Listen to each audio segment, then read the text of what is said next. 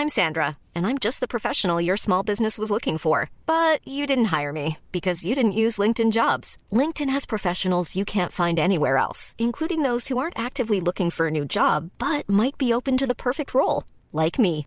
In a given month, over 70% of LinkedIn users don't visit other leading job sites. So if you're not looking on LinkedIn, you'll miss out on great candidates like Sandra. Start hiring professionals like a professional. Post your free job on linkedin.com/people today.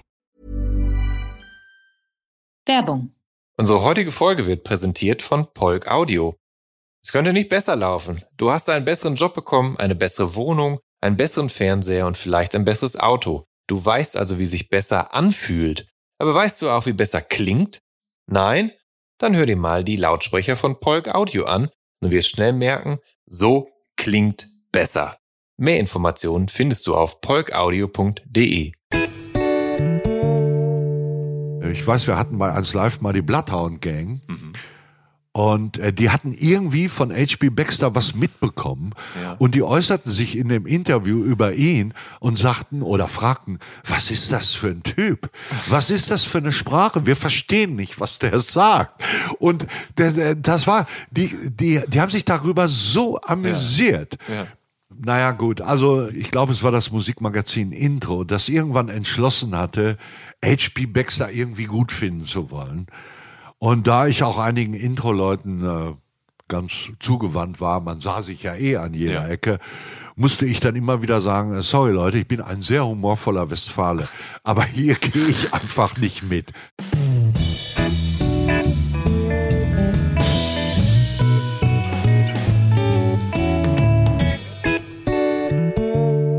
Hallo und herzlich willkommen zu Der Soundtrack meines Lebens. Ich bin Jan Schwarzkamp und ich werde euch in diesem Podcast auf eine musikalische Reise mitnehmen. Eine durch das tönende und klingende Leben meiner Gäste. Mal nerdig, mal erhellend, immer persönlich. Ein Austausch über Popkultur im Allgemeinen und ein Blick aufs Leben durch die Linse der Musik im Speziellen. Viel Spaß mit der folgenden Episode. Mein Gast in dieser Episode von Der Soundtrack meines Lebens ist Klaus Vier. Geboren wurde Klaus im Januar 1957 am nordöstlichen Rand des Ruhrgebiets in Hamm. Von 1982 bis 1986 spielt er Saxophon und singt bei der NDW-Band Geier Sturzflug. Von 2001 bis 2007 ist er Saxophonist, als Saxophonist auch Teil der britischen Punkband The Bollock Brothers. Und viel wichtiger ist aber, dass Klaus Vier seit 1996, also etwa einem Jahr nach der Gründung des Senders, als Moderator bei 1 Live arbeitet. Und dort betreut er eine Sendung, die bis 2006 noch Raum und Zeit heißt und danach 1 Live 4. Und die läuft Sonntagabends von 22 bis 1 Uhr und ist das Musterbeispiel für eine musikalisch freigeistige Autorensendung, in der Klaus den Inhalt bestimmt und äh, der zwischen Krautrock und Dub, Punk und Reggae, Minimal Elektronik und Rock kann einem dort einfach alles begegnen.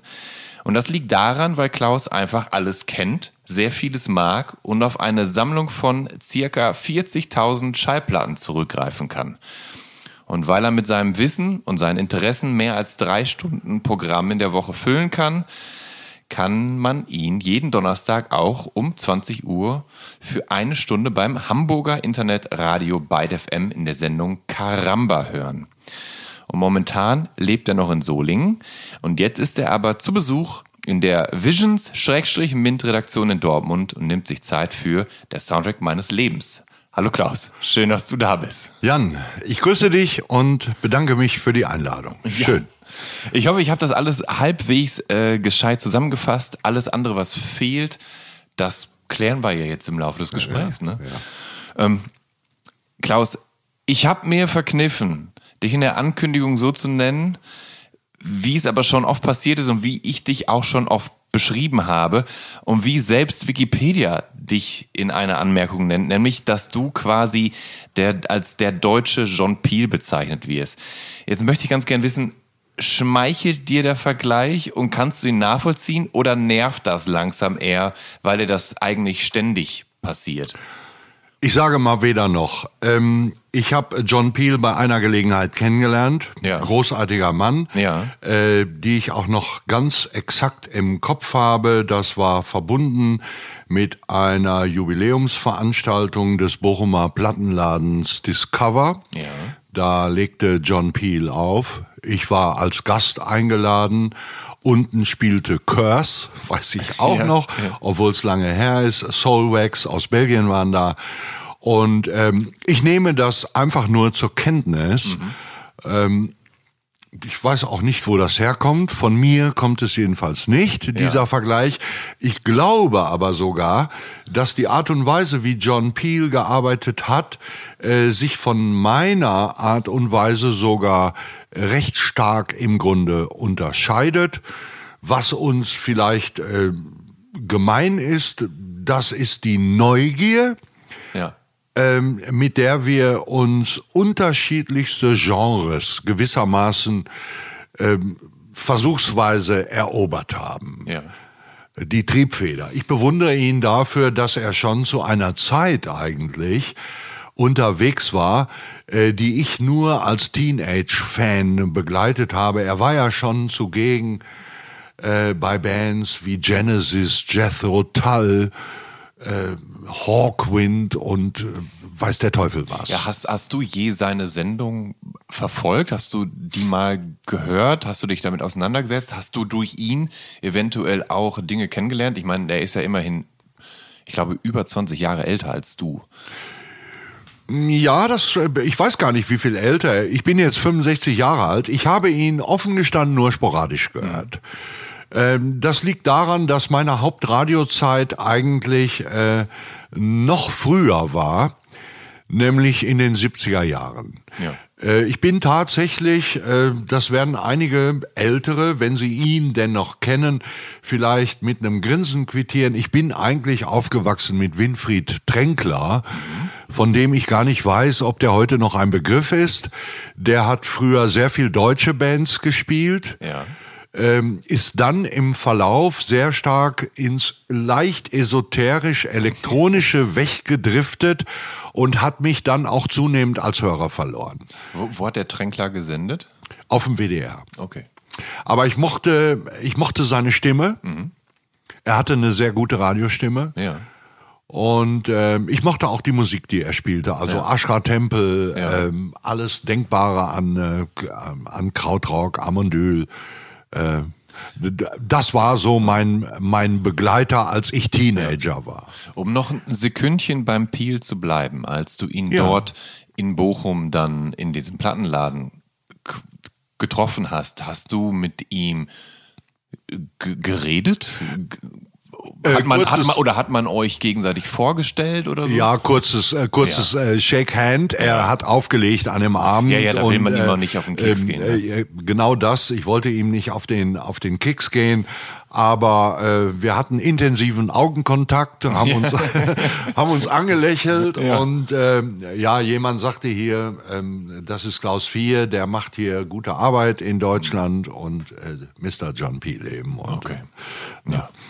Ja.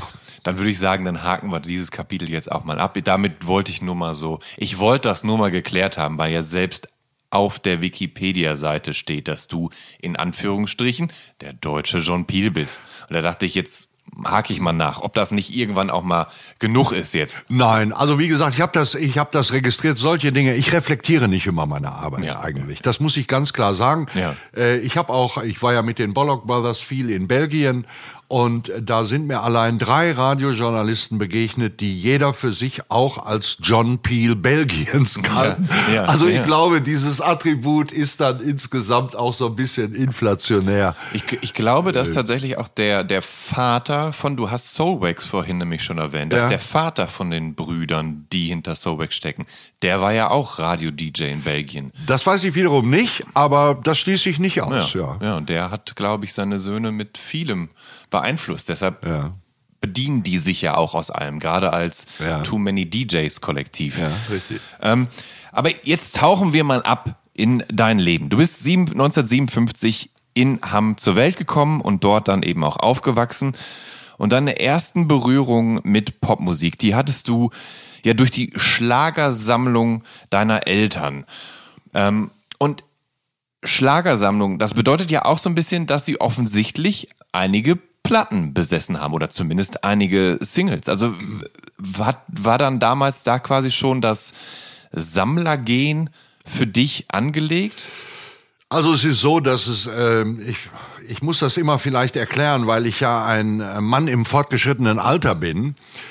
Ähm, so Leute wie meine Eltern, die hatten damals meistens so eine Kellerbar ja. mit Holz, ja. mit ja, Holz ausgetäfelt. Und da fanden hin und wieder Partys statt. Und obwohl meine Eltern, äh, wie ich wohl doch sagen muss, hoffnungslos unmusikalisch waren, mhm. sind die vor jeder Party in die Stadt gegangen und haben Singles gekauft, ohne, glaube ich, zu wissen, was sie da eigentlich kaufen. Die haben ja. sich da an den gängigen Hitparaden orientiert. Ja. Und so kam ich halt mit ihrer Musik natürlich als erstes in Berührung. Das war, wie gesagt, tatsächlich deutscher Schlager. Äh, Schlag mich tot, Peggy March, äh, Katharina Valente, Bernd Klüver, äh, möglicherweise sogar auch Roy Black. Dazu gesellten sich so die internationalen Charts-Hits, Mademoiselle Ninette und all dieser Kram, den heute wirklich keiner mehr kennt. Und aus dieser Musik heraus habe ich angefangen, englische Sender zu hören.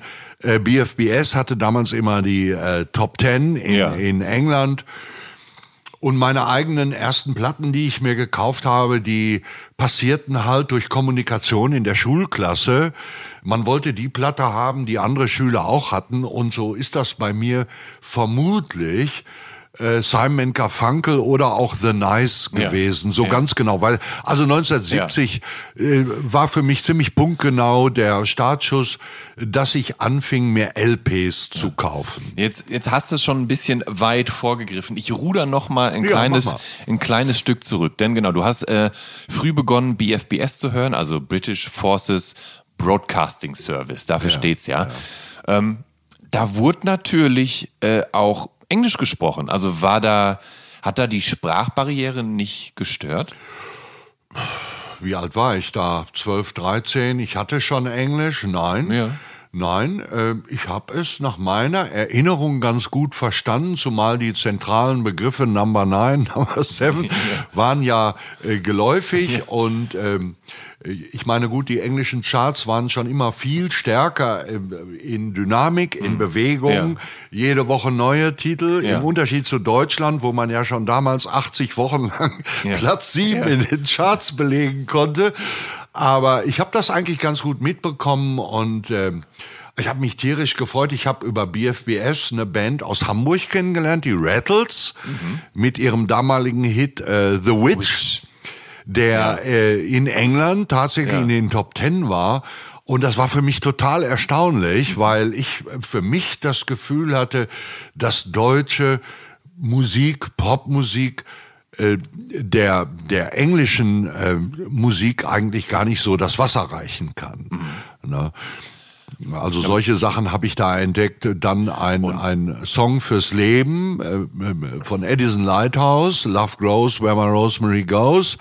Der hat bei mir so äh, zu der Erkenntnis geführt, dass ich eine starke Affinität zu schwärmerischer Popmusik habe. Ja und das hatte ich dir auch, glaube ich, im Vorgespräch irgendwie mal gesagt. Ja, äh, die, ja. Äh, dieser Titel hat mich über viele, viele Umwege am Ende äh, äh der 90er Jahre oder in den 90er Jahren dann letztlich auch zu Oasis geführt. Und Lass mich da ganz kurz ja. unterbrechen. Lass uns noch mal kurz zurückrudern, denn du, du hast dann, als du BFBS gehört hast, natürlich auch Bands gehört, die zu der Zeit einfach immens populär waren. Also Bands wie die Hollies ja, und Hollies. die Beatles natürlich ja. und halt so, so, so, so klassischer, ähm, klassische Popmusik von damals. Also die Archies mit Sugar Sugar ah, und so. Großartiger Track. Auch die Equals. Ja. Äh, eine, eine unfassbare Band, ja. weil die Equals galten im Prinzip als Eintagsfliegen. Ja. Dann habe ich festgestellt, dass ich persönlich die Band auch heute noch großartig finde, innerhalb, also auch was die letzten 20 Jahre betrifft. Ja. Ich habe irgendwann wieder angefangen, hier und da mal äh, die Equals zu spielen. Und dann gab es diese, äh, diese Mojo-Sampler aus Hamburg. Ja. Und da tauchten plötzlich auch Equals-Titels drauf auf. Also das ist ein Beispiel dafür, wie eine Band, die irgendwann mal als Leichtgewicht abgetan worden ist, von nachwachsenden Generationen unter völlig neuen Gesichtspunkten neu entdeckt wird und wo auch ein anderes Gefühl für Tanzbarkeit in den Songs plötzlich gesehen wird. Und vor allem, weil sie ja in, in Mitte dieser Beat-Pop-Bewegung aufkam, aber ja trotzdem auch Ska und Soul und Reggae-Elemente mit drin hatte. Und, Ja, so, und so Afro-Pop und, Ja. und ähm, ähm, suche gerade einen Titel aus ihrem Repertoire, der unfassbar gut ist. Kommt- also, also selbst The egal. Clash haben ja zum Beispiel Police and Thieves gecovert. Richtig, die haben, äh, die haben den, äh, die haben den gecovert und dann ist der Song noch einmal gecovert worden, jetzt von so einer Rap-Punk-Band, da komme ich Ja. nicht auf den Namen. Äh, genau. Genau, und man kennt natürlich hauptsächlich Baby Come Back. Du, Ja, du, ja. Du. ja. Naja, so war das. Das ist der Sound von damals. ähm, aber du hast dann äh, irgendwann in den 60ern eben begonnen, dir dann auch erste Tonträger zu kaufen. Du hast gerade gesagt, wahrscheinlich war es Simon und Garfunkel. Das Ja. ist dann so tatsächlich das, was du glaubst. Was also du weißt tatsächlich nicht mehr, was wirklich die erste LP war, die du dir Ich geholt hast? glaube, ich glaube, dass es entweder Simon Garfunkel oder The Nice war. Ja.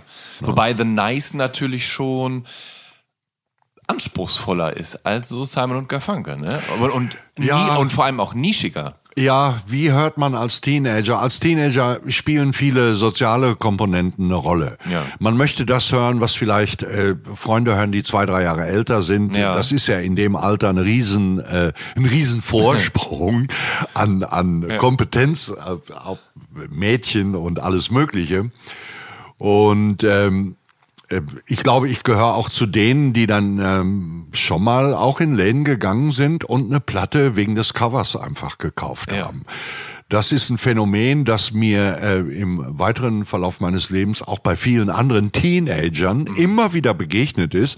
Wenn ich als, äh, als Erwachsener in irgendeinem Plattenladen neben mir stand, so ein Teenager, dann habe ich das immer so beobachtet, wie der, wie der sich ein grelles Hip-Hop-Cover griff, Ja. dann irgend so Thrash-Metal-Band, Ja. dann auch schon mal gefragt und äh, da hat er mir auch äh, offenkundig Ja. äh, zugegeben, wegen dem Cover. Ne?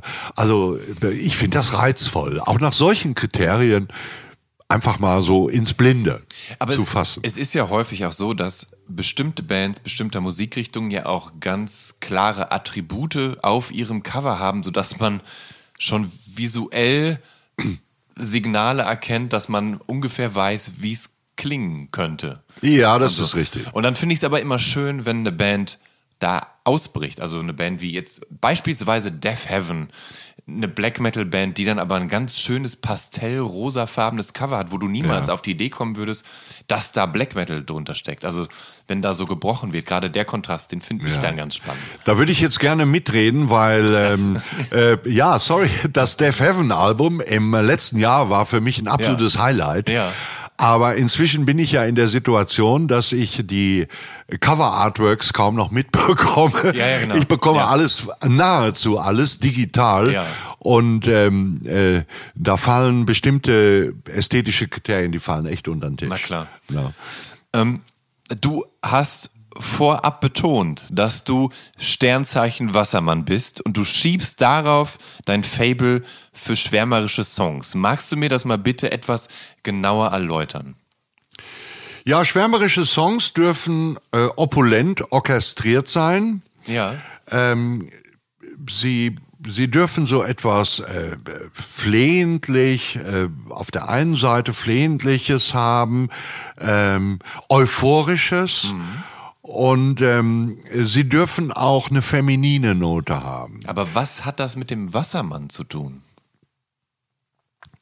Äh, mit dem Wassermann hat das insofern zu tun, als dem Sternzeichen. Ich habe ja äh, in, in der Band Geier Sturzhof mit, äh, Ja. der, der Bassmann war ja ein professioneller Astrologe, der hat ja riesen Vorträge im Bandbus gehalten. Äh, also von daher ist da ein bisschen was hängen geblieben. Äh, Der, der Wassermann schwebt so über den Wolken und ist eigentlich äh, unheimlich schnell entzündbar, begeisterungsfähig Ah, okay. und ähm, eben auch, auch sehr euphorisch, Ja. aus dem Moment heraus. Ja. Na. Ja, aber das trifft ja dann wirklich auf dich zu, oder? Du bist doch schnell Ja, euphorisch Ja. und, und, und, und begeisterungsfähig. ja, das bin ich. Ja. Das bin ich. Also ich kann mich relativ schnell entzünden. ja. Du hast da vorhin schon mal kurz vorgegriffen. Du hast gesagt, dass du Anfang der 70er den Song Love Grows Where My Rosemary Goes von äh, der Londoner Popband Edison Lighthouse sehr gerne gehört hast. Und aus heutiger Sicht glaubst du, dass das so ein bisschen den Weg geebnet hat für deine Leidenschaft für Oasis. Du bist dann Oasis Ultra geworden, also Oasis Superfan.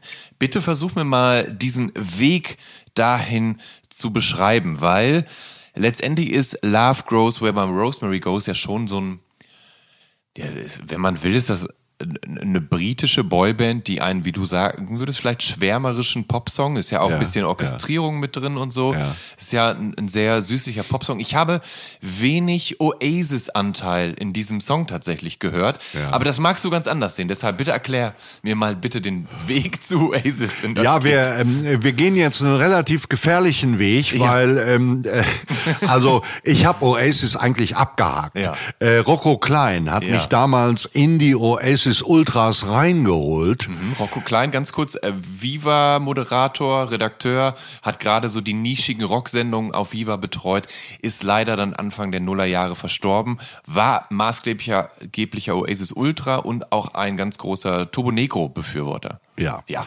okay. Ähm, also äh, es war es war so, dass Oasis einige Songs gemacht haben, allen voran natürlich Wonderwall, Mhm. Äh, die die mich persönlich enorm emotionalisiert haben. Ja. Wonderwall war für mich ähm, der stärkste Anknüpfungspunkt an jetzt äh, Edison Lighthouse, Ja. denen dieser Song damals herausgerutscht sein mag, äh, wie Ja. als Boyband, wie du wie du schon sagst. Ich will den Song auch jetzt nicht überhöhen, aber er hat damals so äh, schon eine eine Marke für mich gesetzt, äh, von der es auch Fäden gibt hin zu The Verve, Richard Ashcroft beispielsweise. Ja, ja, Ähm, das war in den 90er Jahren eine Phase, wo ich diese Art von Songs schon sehr gerne äh, gehört habe.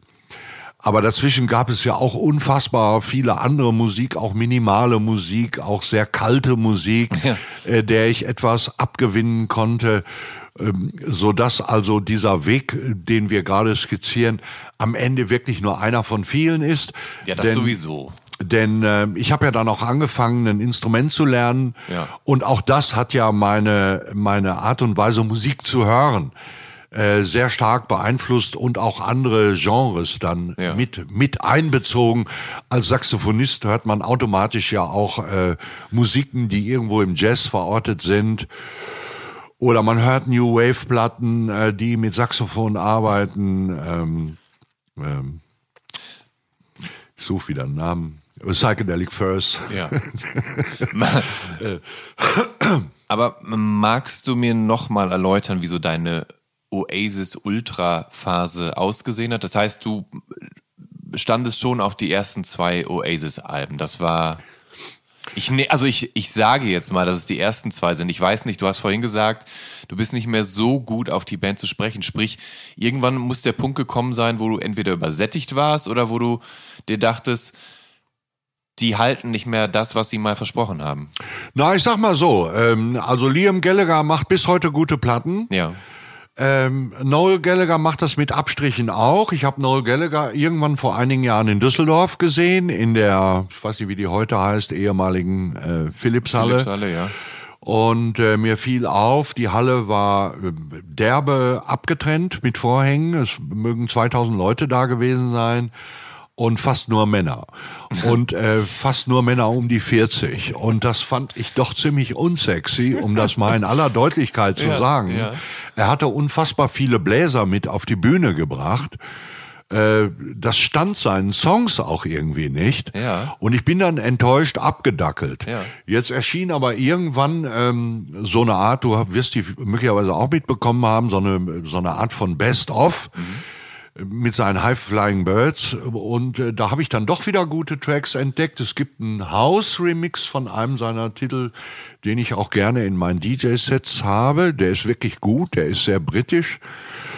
Ja, wollte ich gerade sagen. Also Noel hat sich ja im Gegensatz zu seinem Bruder schon auch anderen Richtungen mittlerweile geöffnet. Also viel Elektronik eben. Ja. Äh, Krautrock in, in, in, in, Mini, in, also in Minimalnuancen ist es dann auch mal drin. Zumindest haben ihn Kasabian dafür ja anscheinend äh, eingenommen und so. Ja. Das heißt, er ist zumindest, wenn man so will, der progressivere der beiden Brüder, der wenigstens versucht, die Rezeptur mal zu verändern, auszuweiten.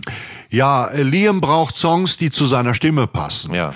Und ähm, äh, ich war überrascht, er hat mit diesem amerikanischen, äh, vielbeschäftigten Produzenten ja zuletzt gearbeitet. Ähm, äh, wie heißt der, Kershaw oder ähm, äh, der, schlag mich tot. Auf jeden Fall waren da zu meiner großen Überraschung bluesige Nummern drauf. Ja. Mit Mundharmonika, Ja. wo ich, wo ich dachte, meine Güte, das ist, äh, das ist irre, das ist einfach fantastisch. Ja. Ähm, und äh, wo du gerade ähm, Noel erwähntest, mit, mit, äh, im Zusammenhang mit Krautrock, äh, Kasabian schätze ich auch sehr. Ja. Wobei ich der Meinung bin, dass Kasabian von zehn Songs eigentlich äh, nur einen wirklich guten oft hin, hinbekommen. Ich finde, dass sie oft die falschen Songs schreiben. ähm, wer mir in dem Zusammenhang noch sehr äh, wirklich imponiert, ist Andy Bell. Ja. Der eh- ehemalige Bassmann von Ja. Oasis, der ja Früher äh, bei Ride war. äh, bei Ride Ja. und der als Glock ja zwei wirklich echt gute Elektronikalben äh, veröffentlicht hat. Also die sind pur elektronisch Ja. und ähm, haben auch für, für ganz erstaunliche erstaunliches Feedback aus einer ganz anderen Richtung eben gesorgt. Ja. Hurricane Number One kenne ich auch noch gut äh, von Andy, Andy Bell eben. War auch eine Band, die ich sehr geschätzt habe. Ja, so langsam stricken wir uns hier unser Netz. ja. ja. Ähm, reisen wir nochmal zurück in die 70er. Ähm, denn wir wollen das Ganze ja so ein bisschen mit so einem halbwegs roten chronologischen Faden hier durchziehen. Und die waren bei dir zumindest zunächst stark geprägt von Prog Rock, also von Bands wie King Crimson, Genesis, Jethro Tull, Gentle Giant und so weiter und so fort. Ähm, und eigentlich ist das ja wiederum der komplette Gegenentwurf zu dem, was du, was du vorher mochtest und gehört hast. Also anstatt also so simplen, kompakten Radiopop, ähm, bist du ja dann auf wirklich komplexe, anspruchsvolle Longtracks umgestiegen. Ähm, wie hat sich die Leidenschaft dann entwickelt? Weil das ist ja schon ein ziemlicher Evolutionsschritt im, im Rahmen deiner Hörleidenschaft. Ja, das ist richtig. Auf der anderen Seite sind wir da wieder beim Sternzeichen. Ich bin eben wirklich flüchtig. Ja. Ich bin ein Reisender. Ja. Und ähm, ich habe einfach festgestellt, dass man innerhalb der Musik dieser Prog-Rock-Bands wirklich gut reisen kann. Ja. Äh, auch mental, mit Ja, seinem ja, ja. eigenen Kopf. Ähm, die technischen Möglichkeiten waren ja früher auch etwas andere. Ich hatte so einen einfachen Plattenspieler, so einen marokkanischen Teppich, Mhm. der sehr dick war, mit so einem dicken Fell. Und ich habe mich immer auf den Teppich gelegt und die Boxen meiner, meiner Anlage, äh, die eine Box habe ich direkt ans linke Ohr mir gestellt beim Liegen und die andere ans rechte. Mhm. Und dann voll aufgedreht. Und äh, äh, wie gesagt, ich konnte in diesen, gerade in diesen komplexen Rockstrukturen mit vielen Breaks und Ja. Wechseln, äh, da konnte ich gut reisen. Das gilt auch für Caravan, für diese ganze Canterbury-Szene, äh, Soft Machine. Das habe ich echt gerne gehört. Aber auf der anderen Seite auch tatsächlich Black Sabbath. Ja. Die ersten Alben, Led Zeppelin natürlich. Äh, Das waren auch schon absolute Bringer für mich. Und dann muss ich allerdings sagen, bin ich aus Gründen, die ich bis heute nicht ganz genau festmachen kann, bin ich auch sehr stark in äh, die Deutschrock-Szene gedriftet. Ja. Ähm, auch das erste Album der Scorpions zum Beispiel. Ja. Das allererste. Ich war einfach neugierig. Jedes deutsche Album, das damals veröffentlicht wurde, war ja begleitet von unfassbaren Widerständen. Mhm. Weil diese Bands wurden kategorisch ja kaum im Radio gespielt, äh, hatten auch enorme Probleme an Live-Auftritte zu kommen. Wir waren ja damals total angloamerikanisch orientiert. Ja. Und da die amerikanischen Bands eigentlich kaum nach Deutschland zu kriegen waren, Frank Zappa oder solche Leute oder Lou Reed, ähm, die spielten am Ende in großen Hallen für zwei, drei Auftritte. Aber du musstest ja in Deutschland auch Bands haben, die richtig auf Tour, on Tour waren, die auch kleine und mittlere Städte versorgten. Das war ja damals gang und gäbe im Unterschied zu heute. Und deshalb hat es eine Unmenge an britischen Bands in Deutschland gegeben, äh, die hier gespielt haben. Einer meiner Helden absolut war zum Beispiel Alexis Corner. Ja. Einfach weil der ständig in Hamm spielte. Ja. Wir hatten die Zentralhallen mit einer Kapazität von 1800 oder 2000 Leuten. Ja. Und das war für Veranstalter ideal. Weil äh, äh, die benachbarten Hallen in Dortmund und Münster waren schlicht zu groß. Die Münsterlandhalle oder die Westfalenhalle. Die konntest du ja mit solchen Bands nicht voll machen. Ja. Von daher war, so blöde das klingen mag, die westfälische Stadt Hamm mit Rory Gallagher, mit, mit, äh, mit, äh, mit Curved Air, mit, mit äh, Edgar Broughton Band, mit uh, war Dorado. Ja, das, ja, das ist faszinierend, weil ich meine, die westfälische Stadt Hamm ist ja heute hauptsächlich im Begriff dafür, dass der ICE dort geteilt wird, weil der eine Teil nach Düsseldorf fährt und der andere nach Köln. Da, deshalb kennen die meisten Menschen wahrscheinlich Hamm. Ähm, und dass ihr dann da diese Halle hattet, wo dann wirklich all diese Bands gespielt haben, das ist natürlich faszinierend. Hast du da dann auch letztendlich dein erstes Konzert ever gesehen? Entweder da, ich glaube ja. Ich glaube ja. So genau kriege ich das nicht mehr hin. Äh, Ich habe Genesis für fünf Deutschmark im Kurhaus in Hamm gesehen. Es gab eine lokale Band, die aber deutschlandweit dann auch ein bisschen erfolgreich wurde. Die hieß Abakus. Äh, Die spielte auch in allen nur denkbaren äh, äh, Städten da in Hamm. Und die Zentralhallen waren eigentlich eine Vieh-Auktionshalle. Ja. Da wurden also unter der Woche Kühe, Schweine, Pferde verkauft und wenn Bands kamen, hast du das auch gerochen. Und um die Halle herum lagen gigantische Misthaufen und in denen lagen wir auch gelegentlich, weil unser Geld ja nicht reichte, um da immer die Tickets zu bezahlen. Äh, Wir haben also eine ganze Reihe als Teenager von sogenannten Hallenstürmen dann auch gemacht, indem wir irgendeinen Notausgang aufgerissen mit 30 Mann rein. Kennen andere Leute auch. Also so diese, diese Schiene ist das so gewesen.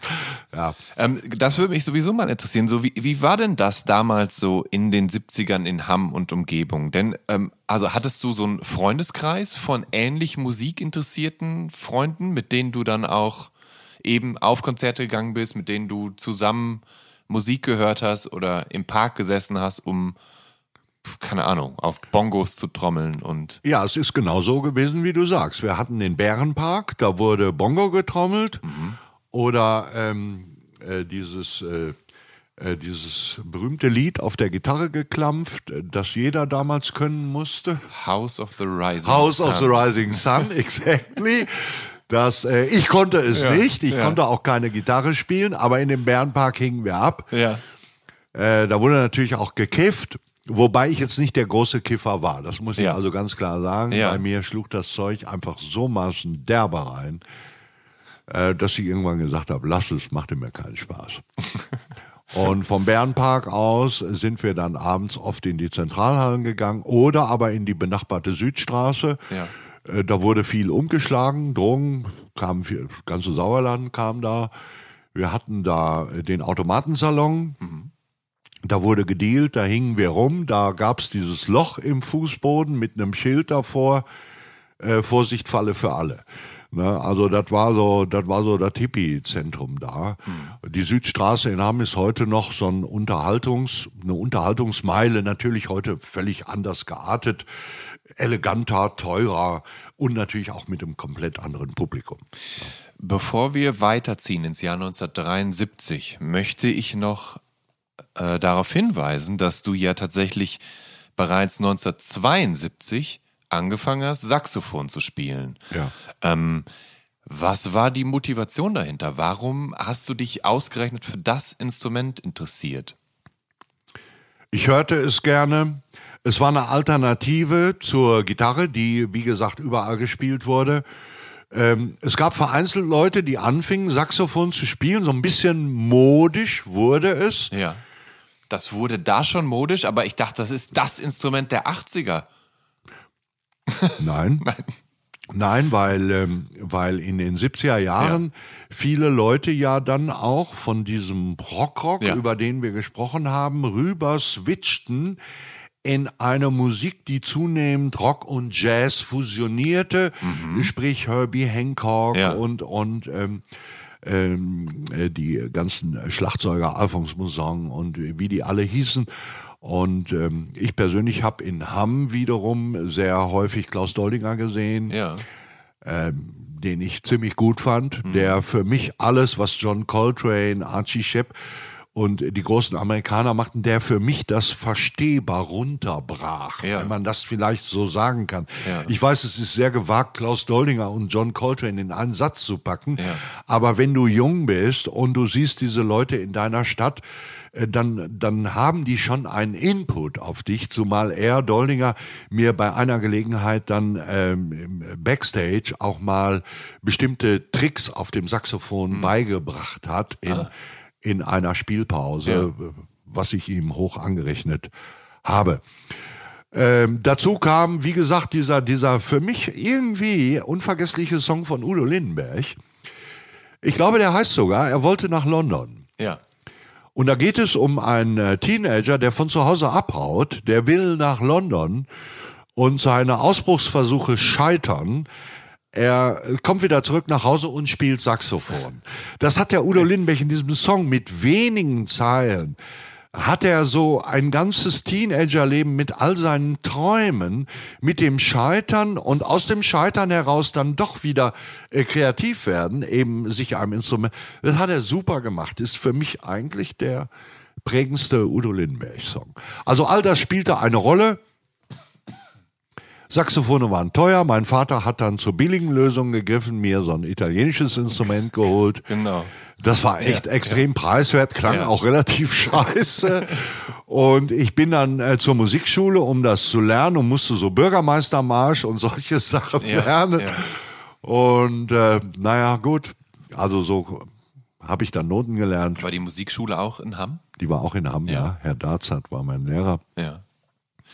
Und ich wollte immer Free Jazz spielen, aber ich musste den Bürgermeistermarsch spielen. Ja und äh, gehörte dann auch einem Blasorchester an, wo ich mit 15, 16, 17 Jahren teilweise neben Kindern stand, die waren einen Meter kleiner als ja. ich, aber ja. egal, ich musste das eben machen und so habe ich es gelernt. Aber ist das mit dem Wunsch, Free Jazz zu spielen, äh, ich, muss man nicht theoretisch erstmal die rudimentären Kenntnisse haben, um von da aus zum Free Jazz zu wandern, von ja, da natürlich. aus variieren zu können. Ja, natürlich. Das ja. war, das war meine naive ja. Denkweise, äh, zu glauben, wenn ich einfach äh, in das Instrument blase und alle Klappen nach nicht weiter erklärbaren Regeln bediene, dann ist das, äh, das war natürlich dumm. Na, äh, ich meine, ich habe dann tatsächlich auch Hardcore geübt. Mhm. Äh, Charlie Parker, war da in äh, notentechnischer Hinsicht mein absolutes Vorbild, äh, weil er war leicht zu spielen, mhm. wenn man nicht sein Tempo ging. Charlie Parker hat ja unfassbar schnell gespielt. Und äh, Wissenschaftler haben aber herausgefunden, dass seine Licks im Grunde zahlenmäßig sehr begrenzt sind. Charlie Parker hat äh, auf Kürzel zurückgegriffen, die zahlenmäßig so bei 100 bis 120 sind. Das heißt, das sind Kürzel, die in Ja. all seinen Stücken immer wieder auftauchen, Ja. mal transponiert in andere Tonarten, aber er hat ganz bestimmte ähm, Art und Weisen eben zu spielen. Und ich habe äh, damals einen Pianisten kennengelernt, als ich dann äh, wirklich auch in Bands spielte, Stu Goldberg. Ja. Der hat mir erzählt, er hätte ein Repertoire von 1000 Kürzeln ungefähr. Finde ich interessant. Ich habe mir über sowas nie Gedanken gemacht. Aber das sind so die zwei Zahlen, die mir mal so zugespielt worden sind. Das Gute ist, dass du, du hattest irgendwann ein besseres Saxophon, denn als deine Oma starb, hast du 3000 Mark geerbt. Ja. Und dann bist du nach Paris gereist. Ja. Und bist du nach Paris gereist, um ein Saxophon zu kaufen? Oder hast du in Paris zufällig eines gesehen, von dem du dachtest, das ist das Saxophon? Nein, ich ich hatte, äh, meine, meine Oma hatte mir 3000 Deutschmark vermacht. Die habe ich genommen, habe mich in, Zug- ich war 18 Jahre alt, habe mich in den Zug gesetzt, äh, bin nach Paris gefahren. Äh, ich konnte kein Französisch, hatte mir einen Satz vorher aufgeschrieben, je cherche un saxophone ténor. Ich suche ein Tenorsaxophon. Für alle Fälle. Und dann hatte ich mir überlegt, ich kannte Paris nicht, zum ersten Mal da, bin am Gare du Nord ausgestiegen, bin dann irgendwie mit, mit der U-Bahn oder so in die, in die Stadtmitte gekommen. Und ich hatte mir ausgerechnet, wenn du den ganzen Tag gehst, Ja. dann hast du abends 40 Kilometer absolviert durch die Pariser Innenstadt und bist nach allen Regeln der Wahrscheinlichkeit an mindestens einem Musikgeschäft vorbeigekommen. Äh, das war tatsächlich so und das habe ich getan. Ich bin einfach zig Kilometer durch die Stadt gelaufen und stand plötzlich vor einem Musikladen. Ich bin da reingegangen, habe meinen Satz gesagt, je cherche un saxophone ténor äh, durfte dann auf verschiedenen Instrumenten spielen und äh, das Selma Saxophon, das in Paris wo gefertigt wird, ist zumindest ein französisches Instrument. Das galt damals als das A und O. Und das habe ich mir gekauft und bin nach Hause gefahren. Bevor wir wieder zum Jazzrock wandern, den du gerade erwähnt hast, haben wir davor auch noch den Krautrock erwähnt und Deutschrock und Bands wie zum Beispiel die Scorpions, Ja. die ja ganz anfänglich nicht die Scorpions waren, die sie ja mittlerweile sind. Das hat ja, Ja. eine lange Entwicklung genommen. Ja. Ähm, und da ist ja vieles in Deutschland passiert, was einfach parallel auch zu der Progressive Rock Welle in, in England stattgefunden hat und was die Briten dann ja vor allen Dingen Krautrock getauft haben. Egal wie divers diese Bands dann klangen, die man in diese Ecke gesteckt hat, aber es war dann, hat das Label Krautrock bekommen. Und das sind Bands, die du sehr geschätzt hast und die du damals auch angefangen hast zu hören. Ähm, wie bist du auf diese Bands überhaupt gestoßen? Also, Also, ich meine, Düsseldorf zum Beispiel ist ja nicht besonders weit. Und da gab es natürlich schon einige dieser Bands. Aber die waren natürlich auch über ganz Deutschland ver verstreut. Wo hast, wie hast du da den, den Kontakt aufgebaut? Also es gab damals in Deutschland eine Musikzeitung, äh, die hieß Riebes Fachblatt. Ich glaube, aus der ist später dann das Fachblatt geworden. Aber Riebes Fachblatt kann man sich nur vorstellen wie ein Fanzine. Und die Schreiber da, die ähm, waren eigentlich sehr fokussiert auf deutsche Bands. Das war also, und Riebes Fachblatt konntest du überall bekommen. Das war also schon mal eine Sache, so Berliner Gruppen wie Karthago oder, oder solche, oder Pellmell aus, aus äh, Marburg, die ganzen Münchner Bands, Amondyl. Aber einmal spielten die in Hamm, dann spielten die auf Festivals. Dann gab es natürlich die äh, interne Kommunikation in der Schulklasse, ähm, wo natürlich auch neu Kraftwerk, äh, die Düsseldorfer Bands äh, gehört wurden. Und äh, so kam eins zum anderen. Also äh, es gab ähm, es gab in in Kamen eine äh, zwischen Hamm und Dortmund sollte ich dazu Ja. sagen eine Band die hieß Electric Mud. Ja. Die hat nur ein Album äh, herausgebracht, aber ich war inzwischen so äh, unterwegs, dass ich mir das natürlich gekauft habe und äh, Jahrzehnte später mir das äh, nochmal neu kaufen musste, weil durch diverse Umzüge ist diese Platte verschwunden. Und ich musste bei eBay dann, ich glaube, das war schon Eurozeit, ich musste bei eBay dann nach meiner Erinnerung 700 Euro bezahlen, um diese Platte erneut zu bekommen in so einer nächtlichen Session gegen äh, Asiaten und Amerikaner. Und irgendwann habe ich mal versucht, einen der Musiker von Electric Mud anzurufen. Das ist mir auch gelungen. Äh, Preisner oder Preisner, wie der hieß, der lebt heute noch in Kamenunna. Und ich habe gesagt, hallo, ich wollte noch mal hören. Ich bin beim WDR. Wie ist das? Ja, sagt er, ich werde heute noch nachts wach geklingelt von Japanern und Amis, die fragen, ob ich nicht doch noch auf dem Dachboden irgendwie ein Album von Electric Mud habe. Ja. Ja, und der Sohn dieses Musikers war letztens bei mir zu Hause.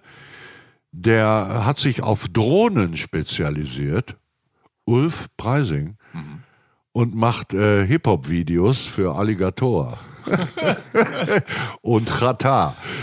Ähm, ja, so schließen sich die Kreise. Ja, diese, diese Electric, Electric Mud Platte ist 1975 erschienen auf einem kleinen Label namens Förderturm. Hast du das recherchiert? Es sind vier Songs drauf und ähm, wenn du sagst, du hast 700, 800 Euro dafür bezahlt, dann sind das circa 200 Euro pro Song. Ja. Ich wollte den Und, äh, unbedingt haben. ja. Ich wollte das Ding wieder haben, weil ich fand den Sound so interessant. Äh, einige vergleichen ihn mit Uriah Heep. Hm. Äh, wir sitzen ja hier, wo, äh, wo wir reden in Dortmund Ja. und es gibt hier einen Plattenladen, wo ich mit Götz Kühnemund und Peter Hesse, Ja. zwei, zwei Journalisten hier aus dem Ruhrgebiet, beziehungsweise Götz ist ja inzwischen auch in Berlin wohl, Mhm. wo ich mal war, in dem Plattenladen. Und da fand ich plötzlich die Electric Mud Platte, diese eine, die es nur gibt. Und der Besitzer bat mich, das bitte nicht zu kommunizieren. Denn die Platte kostete bei ihm 800 Euro und er sagte mir, wenn du das so streust, hab ich Angst, dass hier nachts Leute einbrechen und mir das Ding rausholen. Ja. Also, das sind so Sachen, die sind unbegreiflich. Aber irgendwie auch toll. Ja? Ja, das stimmt. Unbegreiflich, aber irgendwie auch toll. Ähm, du hast, du unterscheidest zwischen Krautrock und Deutschrock tatsächlich. Heute, heute, Heu- penibel, heute, ja. genau. Und ähm, du sagst, dass du auch Anfang der 70er Deutschrock auch gehört hast. Die Sache ist nur, nur die, das, was ich heute als Deutschrock verbinde, also so Sachen wie Maffei, Westernhagen, Grönemeyer und so, die waren ja zu der Zeit noch gar nicht aktiv. Was war denn dann an Anfang der 70er Deutschrock? Äh, die besten oder die populärsten Deutschrock-Bands in Deutschland waren äh, äh, Frumpy, Ja, die Band von ähm, Inga Rumpf genau. und Birth Control, die Berliner Band.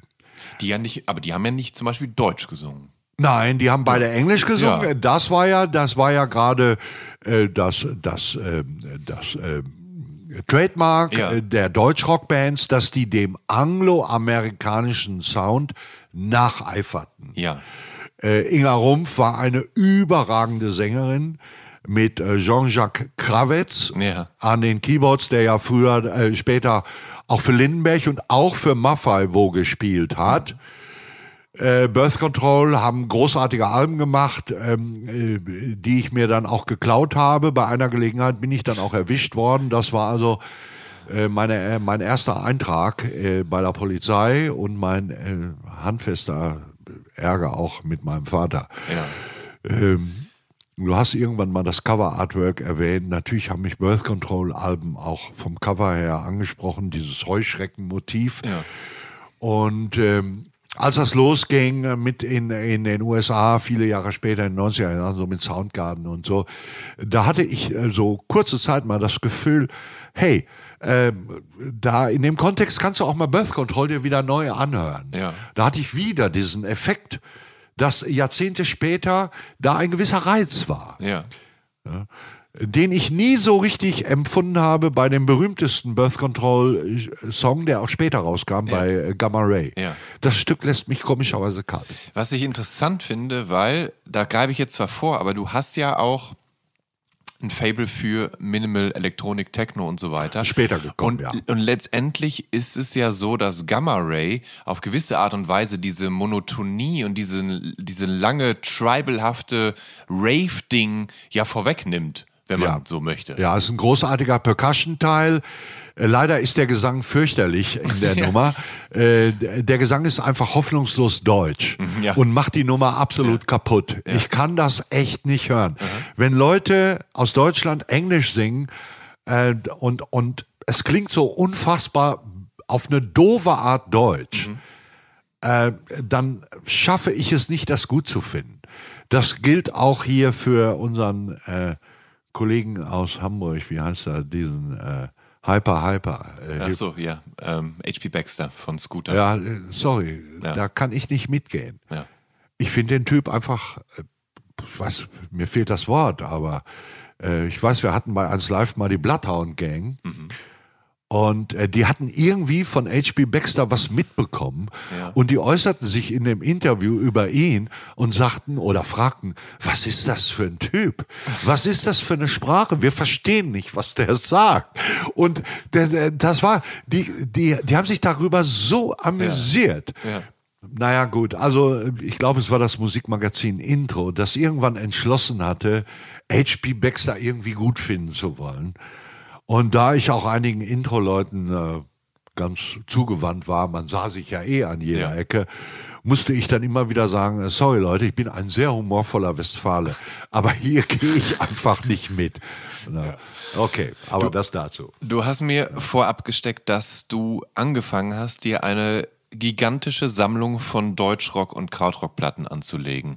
Und du hast es gerade schon erwähnt, ähm, also du hast sie nicht nur gekauft, sondern du hast auch mal geklaut. Wie darf ich mir das vorstellen? Also hast du, war das das eine Mal, wo du erwischt wurdest und da hast, und das war dann, ist dann doof gelaufen oder ist das öfter mal passiert?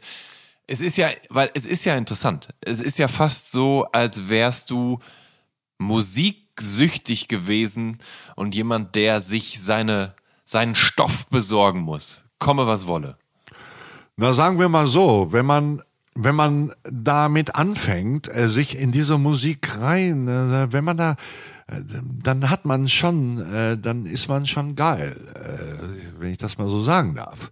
Ich hatte in der Schule einen Spitznamen, ich hieß Den Blocker. Einige werden wissen, das ist der bürgerliche Name von Hoss aus Ja, der alten ja, Cowboy-Serie ja. Bonanza. Ja.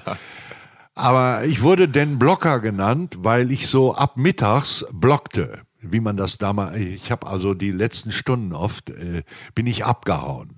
Ich bin dann in die Stadt gegangen, in die Plattenläden und hab Platten gehört. Das ging ja damals. Du konntest ja, die Ja. Platten rausziehen, zu den Plattenspielern gehen und dir die anhören. Mhm. Da kam ja kein Verkäufer und hat gesagt, hau ab, du kaufst eh nix. Du konntest dir das da anhören. Und äh, dann hatten wir einen da in Hamm, Lucius, das war der Weltmeister im Plattenclown. Der hatte so einen riesen Parker, der war ihm fünf Nummern zu groß und der konnte mit dem Parker Ja. über so, eine, so einen Schwung von 20 LPs den Parker so drüber legen, ging dann mit der rechten Hand in seine unfassbar tiefe Außentasche, griff die Schallplatten, klemmte die sich unter diesen gigantischen Parker, der eigentlich groß war wie ein Zelt. Ja. Und, also so gut Ja. wie Lucius Ja. war ich absolut nicht. Aber sein Trick war gut und ich hatte den ähnlich großen Parker. Und hab hin und wieder mal, Ja. ohne mich jetzt hier als da, das war ich nicht, äh, als Dauerklauer hinzustellen, und hab hin und wieder mal eine mitgenommen. Der Lucius ging dann in den Automatensalon von der Südstraße, den ich schon erwähnt hatte, vertickte die Platten da. Ja. Ich habe auch sehr viel von Lucius gekauft, für kleines Geld halt. Ja. Der leider dann auch schon relativ früh mit seinem Mofa tödlich verunglückt ist. Oh ne? Also da war dann over. Ja. Ne?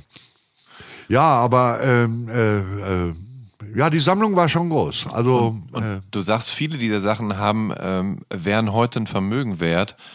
Aber ähm, deine Mutter hat die zum Teil entsorgt, weil du häufiger umgezogen bist und die Platten bei den Eltern deponiert hattest. hier war ich morgen da. Ich bin innerhalb von Hamm sehr viel umgezogen. Dann irgendwann bin ich nach Münster gezogen. Äh, da bin ich auch häufiger umgezogen in, äh, von einer WG in die andere. Ich musste ja auch üben. Das ging einigen Leuten auf die Nerven. Ja. In einer Wohnung habe ich dann mit Freunden eine Kabine gebaut, schalldicht, da ging es dann. Aber auf jeden Fall hatte ich unfassbar viele Platten im Keller meines Elternhauses deponiert und meine Mutter hat die irgendwann weggeworfen. Und ähm, das sind so Dinge, die mich hin und wieder schon mal äh, im Laufe meines Lebens erwischt haben, wo ich dann deprimiert war. Ja. Weil es ist wirklich, es ist eine unfassbar tolle Sammlung gewesen, die äh, sie einfach fortgeworfen hat. Over. Ja. Ja, da, da, da, damit muss man dann leben. Ich habe einige Platten zurückgekauft. Genau. Einige auf CD, einige auf Vinyl, auf, auf Börsen, Ja. Flohmärkten für teilweise unverschämt viel Geld. Ähm, ich meine Trio. Äh, wer kennt schon die alten Krawinkel-Platten? Der ist ja leider verstorben. Ja. Äh, das war ja der, der Schlagzeuger, der, der äh, Peter Behrens, der, der lebt er noch? Ich weiß es Aber ich nicht. dachte, aber Kalle Krawinkel Kalle war doch der, Krawinkel war ist der tot. Gitarrist. War der Gitarrist. Der Schlagzeuger Peter Behrens ist auch tot. Ist auch tot. Ja. Also der ist zumindest tot. Ich weiß nicht, ob Ja. der Krawinkel tot ist, aber vielleicht sind Krawinkel beide ist, tot. Krawinkel ist tot, da habe ich noch äh, kondoliert. Wir kannten uns ja, Ah, äh, okay. äh, Geier Stürze und Trio. Ja. ähm, Ja, klar, Ich habe mit äh, Peter Behrens ein paar, ähm, einen wunderschönen Tag in Köln, Ja. äh, viele, viele Jahre später noch verlebt. Wir waren bei Groovetech Ja. im äh, Plattenladen. Da kam noch so eine Hip-Hop-Band aus, aus England, die äh, scratchen da ein bisschen rum. ähm, also, also wie gesagt, äh, ich habe die alten Krawinkel-Platten, die, die hatte ich damals, die habe ich dann wieder gekauft. Und, Kosten halt viel Geld. und Electric Matt, wie gesagt, haben wir vorhin erwähnt, die hast du auch teuer zurückgekauft. Gibt's denn, gibt's immer noch so Platten, denen du hinterherjagst oder ist mittlerweile so eine gewisse Sättigung eingetreten? Also ich habe vorhin gesagt, du hast eine Sammlung von circa 40.000 Platten. Klar, du bist für viele Musikrichtungen offen, aber irgendwann hat man auch fast alles von seiner Wunschliste abgearbeitet, oder? Geht dir das nicht so? Ja. also ich habe auch gewisse Lücken. Ich kann es mir kaum vorstellen. Ja. ähm, äh, ich müsste zum Beispiel mehr Serge Gainsbourg-Platten haben. Natürlich. Äh, das ist auch eine Sache. Serge Gainsbourg ist nicht ganz einfach. Man muss ihn richtig verstehen und äh, manchmal muss man etwas älter werden, um oder man, Ja. man braucht eine bestimmte Situation, äh, wo man ihn kapiert. Mein Freund Jock von den Bollock Brothers, der Sänger, Ja. der war mit Serge Gainsbourg ja richtig befreundet. Äh, Jock hat immer einen Zeitungsausschnitt dabei, wo die beiden an einem Tisch sitzen und Wein trinken. Was Äh, sonst? Wie bitte? Was sonst? Ja, nein, ich erwähne das, weil Jock Ja, McDonald für ja. viele ein Spinner ist. Ja. Aber hinter dem ganzen Spinnertum, das bei ihm ja äh, tatsächlich vorhanden ist, ist der Jock auch ein echter Kommunikator, ein Ja. Menschenfänger und äh, ein sehr versierter Kenner. Und er hat ja unfassbar viele Songs von Serge Gainsbourg gecovert im Repertoire der Bollock Brothers und so ist es gekommen, dass die beiden sich kennengelernt haben.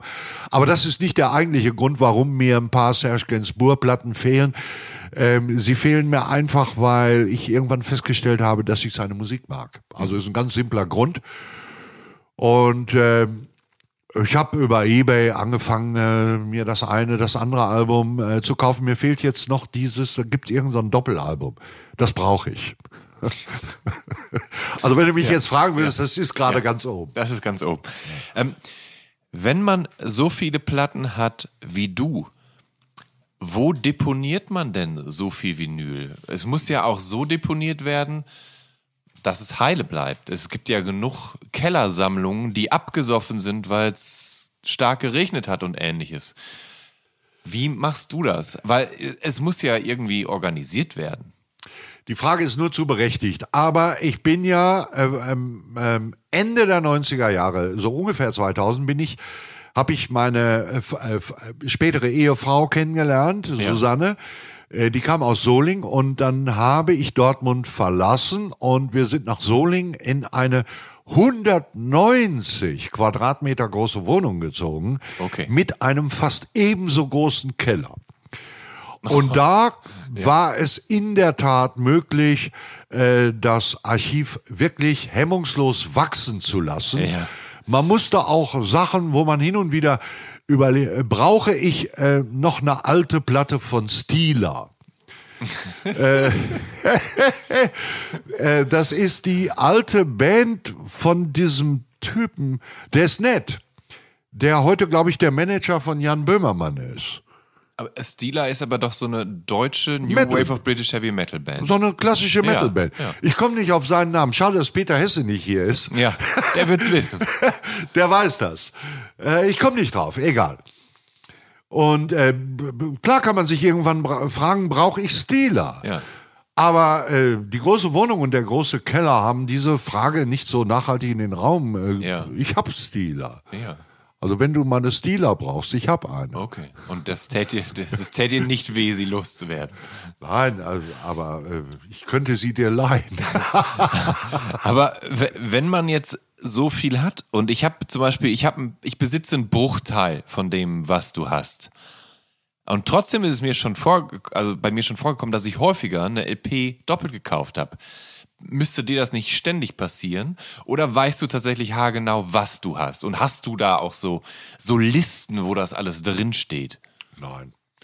Nein, ich bin ganz stumpf. Ähm, wir, haben, ähm, wir haben die Wohnung, ähm, eine ganze Reihe von Wänden in der Wohnung mit äh, ganz normalen, aus dem Baumarkt geholten äh, Regalbrettern äh, bepflastert. Also Regal. Ja. Und da habe ich die CDs alphabetisch drin. Auch die gebrannten. Also äh, ich bin ja in der Beziehung etwas oldschool. Wenn mir heute jemand ein Album digital schickt, Ja. dann äh, lade ich das und äh, brenne mir das auf eine CD und tu das in irgendeine scheiß Hülle und dann kommt diese dünne Hülle, äh, kommt eben dahin, wo sie hingehört, äh, alphabetisch. Wobei ich dann natürlich tierische Rückstände habe. Es gibt also unfassbar viele CDs, die ich nicht chronologisch einsortiert habe. Das gilt auch für die Vinyls. Ja. Aber für viele andere gilt, sie sind eingeordnet, ich kann Ja. sie finden. Okay. Ja, weil das ist, das ist ja wirklich wichtig. Das ist ja dein Arbeitsmaterial. Das ist ja durchaus Material, mit dem du dich, ähm, dass du mal für eine Sendung brauchst oder wo du drauf zurückgreifen musst. Und da, das ist, nicht, hast du das komplett chronologisch und alphabetisch? Äh, Nee, du, du hast vorhin gesagt, du hast es chronologisch sortiert. Also sagen wir mal so, ich habe alphabetisch die Sachen ähm, äh, hintereinander äh, alphabetisch sortiert, äh, äh, die äh, echte Artist-Names sind im Sinne von Patti Smith, Bob Dylan, Ja. äh, Oasis, Kasabian oder was auch immer. Ja. Dann gibt es natürlich auch Heerscharen von ähm, Schallplatten zum Beispiel, aber eben Ja. auch CDs, die eher so ins klubbige Genre schlagen, die ich eher unter Styles zusammengefasst habe. Ich habe ganze Regale, da ist dann nur Drum and Bass. Ja, das hätte, genau, das hätte mich interessiert, ob du so gro grobe Genre-Regale hast, dass Ja, du weißt, wo genau du was so, findest. Genau so. Dann habe ich auch, ähm, äh, dann habe ich auch Bereiche, wo so meine DJ-Sets reinkommen. Ja. Ne? Ja. Also, die sich ja auch immer wieder ändern.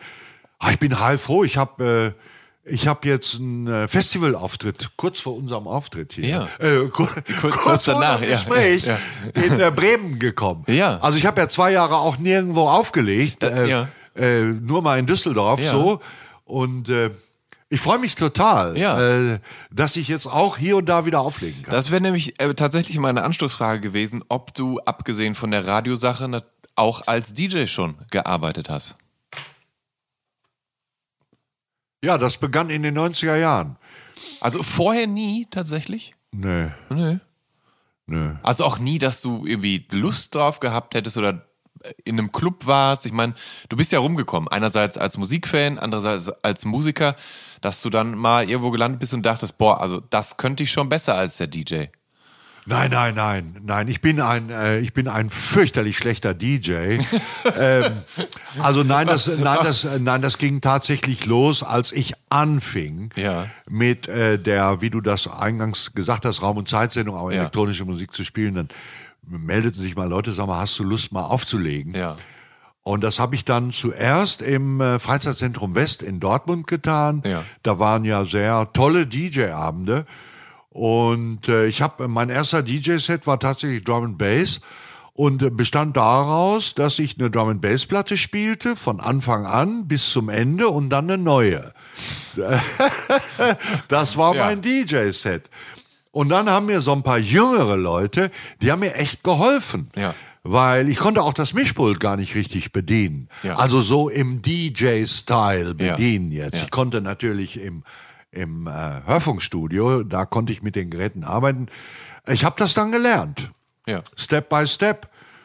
Und äh, dann habe ich regelmäßig ja auch auf dem Juicy Beats Festival aufgelegt, zusammen Stimmt, mit genau. meinem Kumpel DJ Dash, Ja. den Drum and Bass Floor, bis heute beschallt. Das sind jetzt inzwischen, glaube ich, um die 25 Jahre. Und habe dann auch angefangen, in vielen anderen Clubs, äh, vorzugsweise in Nordrhein-Westfalen, aufzulegen. Äh, viel mit Henry Storch in Düsseldorf, äh, viel auch im Forum oben in Bielefeld, Münster, äh, Köln. Da kam schon einiges zusammen und ähm, dann auch schon mal in Kneipen, so eher chilliges Zeug. Aber warum sagst du, dass du ein, ein, ein schlechter DJ bist? Also wenn du, wenn man dich jetzt. Also war vielleicht, also das gilt Ja. für die für die Frühzeit. Ja. Äh, ich war immer, glaube ich, ein, ein guter Selektor. Das, Ja. äh, das konnte ich. Also äh, die richtige Auswahl Ja. treffen. Aber ich war äh, so in the mix war ich nicht so stark. Äh, insbesondere am Anfang. Das musste ich lernen. Und äh, diese ganze Pitcherei, dafür brauchst du wirklich auch Feeling. Heute kann ich das eigentlich ganz gut. Ich staune immer. Ich habe mir heute am Montag äh, musste ich mir auch noch mal meine gestrige Sendung anhören, Ja. wo ich ja auch in the Mix äh, sehr viel spiele. Und ich habe festgestellt, oh, es lief gestern Abend zum Beispiel auch wieder ganz gut. Ne? Ich spiele im Moment sehr gerne auf 130 Beats pro Minute und viele Tracks laufen so 125 oder 134, gleiche das an, mach das so außer Melange und freue mich diebisch, wenn es klappt. Und Ja. also gestern Abend hat es Ja. eigentlich für meine Begriffe ganz gut geklappt. Aber das heißt, was das Auflegen angeht, würdest du auch nichts anderes anrühren außer elektronische Musik. Also es ist dann schon Drum, Bass und elektronische Musik. Du würdest jetzt dich nicht hinstellen und ein Krautrock-Set spielen oder sowas. Kann ich auch, will aber keiner von mir Krautrock-Set. Aber ähm, ich muss ganz ehrlich sagen, ich spiele total gerne innerhalb meiner elektronischen Sets, wie auch immer, äh, Postpunk. Denn es gibt viele Postpunk-Nummern, die absolut vom äh, Drum- und Bass-Schema her auf äh, Dancefloor angelegt sind. Die äh, beste englische Post-Punk-Band, also man darf sie noch mit An- und Abführung als solche bezeichnen, ist zum Beispiel PVA, äh, die jetzt neuerdings auf dem Ninja Tune Label sind. Oder die ganz neue Band äh, Folly Group. Das ist unfassbar. Oder gestern Nacht habe ich eine neue Postpunk-Band aus England gespielt, Crows. Ah, Die haben einen super Track auf ihrem Album, das jetzt erschienen ist. Der Track läuft auf 126 BPM. Oder wie heißen noch die äh, Typen aus Skandinavien, die viele so geil finden?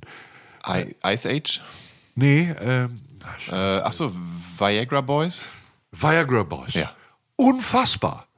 Da gibt's äh, Track 11 auf Ja. dem aktuellen Album. Ich glaube, äh, könnte der Titeltrack des Albums sein. Mhm. Der fängt mit so einem quakigen Saxophon an, dann kommt ein unheimlich straighter Groove. Das kriegst du in jeden Dancefloor-Track rein. Und du kannst die Leute richtig schocken damit. Ja. Oder auch äh, Yard Act. Ja. Ah, da komme ich auf viele Bands. Also, ich merk das. Also, also Ja, ich ja. höre Postpunk wirklich mit Dancefloor-Ohren. Ja. Und das macht mir total viel Spaß, weil es eine absolute Herausforderung ist. Interessant, ja. Ja.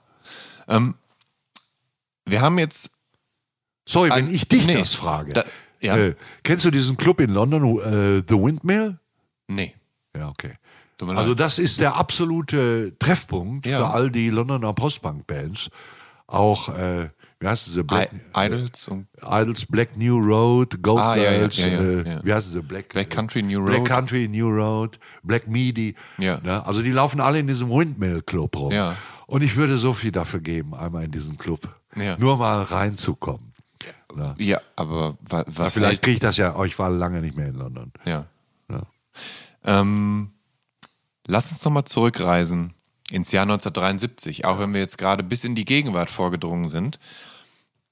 Aber du bist 1973 dann daheim ausgezogen und in ja. die Brüderstraße gezogen. Oh, du hast aber gut recherchiert. Und da warst du erst 16. Nee, 17. Oder 17. Und das ist ja sehr, eigentlich sehr früh, um Flügge zu werden.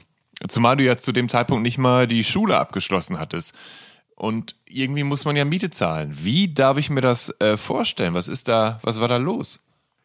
Ich hatte eine Schlägerei mit meinem Vater gehabt. Ach. Ich war 17, war die letzte Schlägerei. Ja. Ähm, Gott sei seiner Seele gnädig, er war ja Beamter. Ich komme ja aus einem sogenannten äh, bürgerlichen Haus. Ja. Und manchmal, mein Vater war kein Schläger und auch kein Alkoholiker, um das hier in aller Deutlichkeit zu sagen. Ja. Aber manchmal hat es äh, zwischen uns wirklich, dann kam es halt dazu. Ja.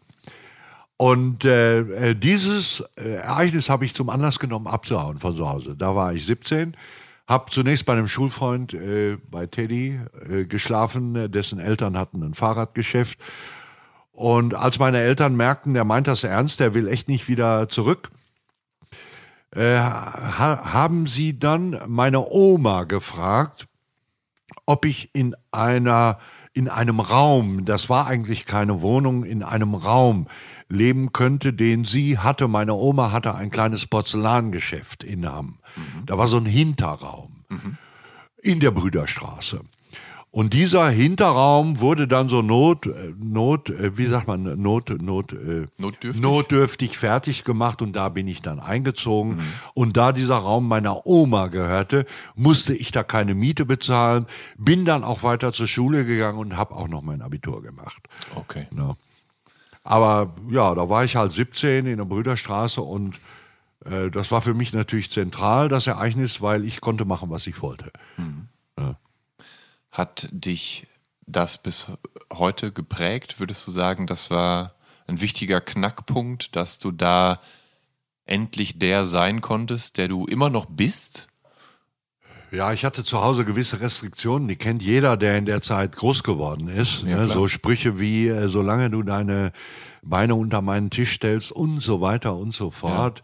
Ja. Äh, das ging schon los mit Mädchenbesuchen. Es ist logisch, dass ich als 16-Jähriger, äh, der ich eine Freundin hatte, ähm, nicht äh, mit meiner Freundin in der elterlichen Wohnung schlafen durfte und auch nicht bei ihr und all solche Dinge. Das vereinfachte sich natürlich dadurch, dass ich jetzt ein eigenes Zimmer hatte. Ich konnte rausgehen, wann ich wollte. Ich habe früher auch Gedichte geschrieben und äh, so diese Sachen, so Ellen Ginsberg, äh, Jack Kerouac, das waren so Sachen, die Leute wie mich auch so ein bisschen angeschoben haben. Ähm, wir hatten so ein paar schräge Poeten in der Stadt, die kamen dann auch vorbei, nachts noch.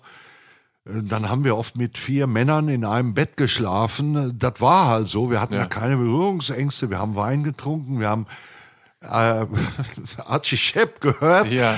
Und äh, äh, der Raum lag gewissermaßen zum Bürgersteig. Äh, also, äh, wie sagt man, Parterre. Wir konnten im Fenster sitzen. Es war eine gute Zeit, ja. Du hast, du hast dann ein Jahr, nachdem du ausgezogen bist, hast du im Dreieck zwischen Hamm, Unna und Soest, da liegt halt Werl. Und da hast du 1974 in deiner ersten Band mitgemacht, nämlich Festner. Ja. Ähm, was war das für eine Art von Band? Äh, die Gruppe Wesner. Oder Wesner, Entschuldigung, ja. Äh, Wesner. Wesner spielte in Werl in einer Pizzeria. Mhm. Äh, wöchentlich oder alle 14 Tage äh, im Ortsteil Büderich. Die spielten Jazzrock. Das war ja die Musik jener jener Zeit. Ja, genau, da will ich auch gleich noch mit dir drauf zu sprechen. Ähm, das waren zwei Brüder, Elmar und Dietmar. Ja. Und ähm, Jean-Marie spielte, glaube ich, Gitarre und äh, dann war da, äh, äh Dietmar spielte Bass. Und das sprach sich bei uns in Dietmar Hamm, oder Dimitri? Äh, erst Dietmar, damals ja, war ja. er noch Dietmar. Genau. Äh, später wurde er dann Dimitri Ja. äh, als, ähm, und ging nach Berlin und Genau, Dimitri eröffnete, Hegemann. Ja. eröffnete den Tresor. Aber damals in Werl war er noch Dietmar oder auch Ditze. Das sprach sich irgendwie in Hamm rum, da ist äh, Session in Werl, dann sind wir da mal hingefahren mit den Leuten, die schon 18 waren und einen Führerschein und Auto hatten. Ich selber hatte ja keins. Und dann ähm, habe ich da mal mitgespielt. Bei ein, zwei Nummern, das waren so Jam-Sessions. Und ich glaube, es war Elmar, der dann fragte, äh, sag mal, hättest du Bock, bei uns öfter mitzuspielen? Habe ich gesagt, ja klar. Ich hatte einen Freund, Bernd, der hatte einen VW, der hat mich dann sehr oft äh, nach Werl gefahren, auch zu den Proben. Und äh, manchmal bin ich mit meinem Saxophon auch nach den Proben, äh, wenn der letzte Bus weg war, äh, zu Fuß nach Hamm gegangen. Ja. Das waren 16 Kilometer. Äh, äh, aber das habe ich gemacht. Ähm, habt ihr je etwas aufgenommen, was man dann heute auch für 800 Euro bei eBay erwerben kann? Nein. Äh, das zeigt einmal mehr, wie schwer das war. Ja. Ähm, eine, eine Platte mit Wesner zu machen, war im Grunde ein Ding der Unmöglichkeit. Obwohl, wie ich mich noch fest entsinne, äh, nachdem ich jetzt als 17-Jähriger, ich war echt stolz, ich war endlich in der Band und die waren auch alle etwas älter da in der Gruppe. Und der erste Auftritt war direkt im Singkasten in Frankfurt. Ja. Ein, ein riesen traditionsreicher Jazzclub. Von dem deine Kollegin Anja Kaspari von Radio 1 mir kürzlich erst erzählt hat. Vom Singkasten. Ja. Ach, Ja. das. Da, da ist sie auch tatsächlich aufgetreten als Background-Sängerin. Ach, wie irre. Ich kenne die Anja. Ja. Ich habe die kennen. Ich finde die Ja. ganz toll. Ja. Äh, sehr, sehr angenehme Frau. Ja. Wir haben uns auf dem Reeperbahn-Festival kennengelernt. Ja, kannst mal sehen. Und äh, ja, der Singkasten ist mir in Erinnerung, weil der hatte diese unfassbaren Treppen. Ja. Äh, gingen die runter oder ich glaube, die gingen runter oder hoch, ich weiß es nicht. Auf jeden Fall, wir hatten die Hammond B3. Das vermutlich mit Abstand schwerste Musikinstrument, auf dem Elmar Musik machte. Und mussten die dann halt mit vier Leuten hoch und runter. Und äh, aus heutiger Sicht muss ich sagen, ich hätte damals als 17-Jähriger eigentlich nicht im Singkasten spielen dürfen. Ja. Dafür reichte es nicht. Aber ich habe es getan. äh, jugendlicher Überschwang. Und äh, Aber- wir haben im Melkway gespielt in Amsterdam. Ja. Wir haben unfassbar. Dietmar war ein Organisationstalent. Er hat die Auftritte rangezogen. Bei uns im Proberaum lief ständig Ulla Meinecke rum. Äh, und, und andere aus dem Udo Lindenberg-Umfeld, äh, Dietmar, der hatte eine Vernetzung damals, die war unfassbar. Aber Dietmar Schrägstrich Dimitri, Dimitri. hat ja hat ja viel gemacht. Ist ja glaube ich 1981 nach Berlin, hat da ja das Atonal Festival ge gegründet und Ja. wo dann einschützende Neubauten etc. spielten. Ab 91 dann eben den Tresorclub, also den Techno, den einen der maßgeblichen, wenn nicht der maßgebliche Techno-Club in Berlin. Ja, Dietmar ist, ähm, ist ein, äh, ist ein ähm, sehr interessanter Mensch, äh, voller Vision, äh, die er auch mit großer Gelassenheit formulieren kann. Und er hat äh, diese sogenannte westfälische Hartnäckigkeit. äh, Die man auch daran bemerkt, dass er den Tresor, er wollte ja einen Zweittresor, immer in seiner Heimatstadt Werl Ja. installieren. Ja. Das ist sein riesen Ehrgeiz gewesen und Ja. er, er ist an zig Stellen in Werl gewesen und es hat nie funktioniert Mhm. und am Ende des Tages hat er diesen zweiten Tresor ja jetzt in Dortmund. Ja. Das war mir gar nicht bewusst. Ja. Kannst mal sehen. Ähm, aber Fessner, Wessner, Wessner. Wessner, Ja. so, ja, hat, hat gar nicht so wahnsinnig lang gehalten. Also bist relativ schnell danach in einer weiteren Band gelandet namens Flair. Ja, also Die war ähm, in Hamm ansässig. Ja, zwischen Wesner und Flair gibt es noch Flight Cases. Das ist auch eine Sache, die ich bis heute nicht kapiere. Ja. Es war wieder einmal Dietmar, der nach London gefahren ist. Und ich weiß bis heute nicht, ob es stimmt, ob es nicht stimmt. Er sagt auf jeden Fall, er wäre in den ganzen besetzten Häusern gewesen. Damals ging die Punk Explosion in England los. Ja. Und Dietmar sagt, er wäre im Club 100 gewesen, als die Sex Pistols damals ihren legendären Auftritt spielten, wo jemand im Publikum noch schwer am Auge verletzt wurde durch diesen berühmten Flaschenwurf oder was immer da passiert ist. Und als Dietmar wiederkam von London nach Werl, wollte er, dass Wesner Feierabend macht und wir eine Punkband aufmachen. Und das haben wir auch getan. Und ich wusste nichts von Punk. Ich hatte keine Ahnung. Ähm, Aber ich machte Zivildienst beim Roten Kreuz in Hamm und Dietmar sagte, hol dir einfach ein paar alte Klamotten, schneid ein paar Löcher rein und alles ist gut.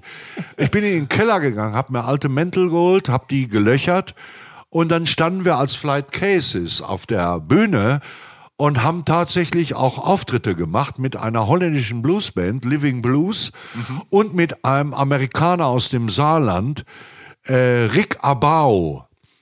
Der war bekannt geworden mit seiner Version von Ein Jäger aus Kurpfalz. Das ist dieses deutsche Volkslied, wenn du mal irgendwie auf YouTube oder sonst wo, kannst du noch sehen. Diese Platte von Rick Abau habe ich mir vor zwei Jahren noch für 30 Euro irgendwie bei Ebay gekauft. Das ist so ein Vinyl, das kann man noch kriegen, einfach aus, aus äh, Sentimentalität.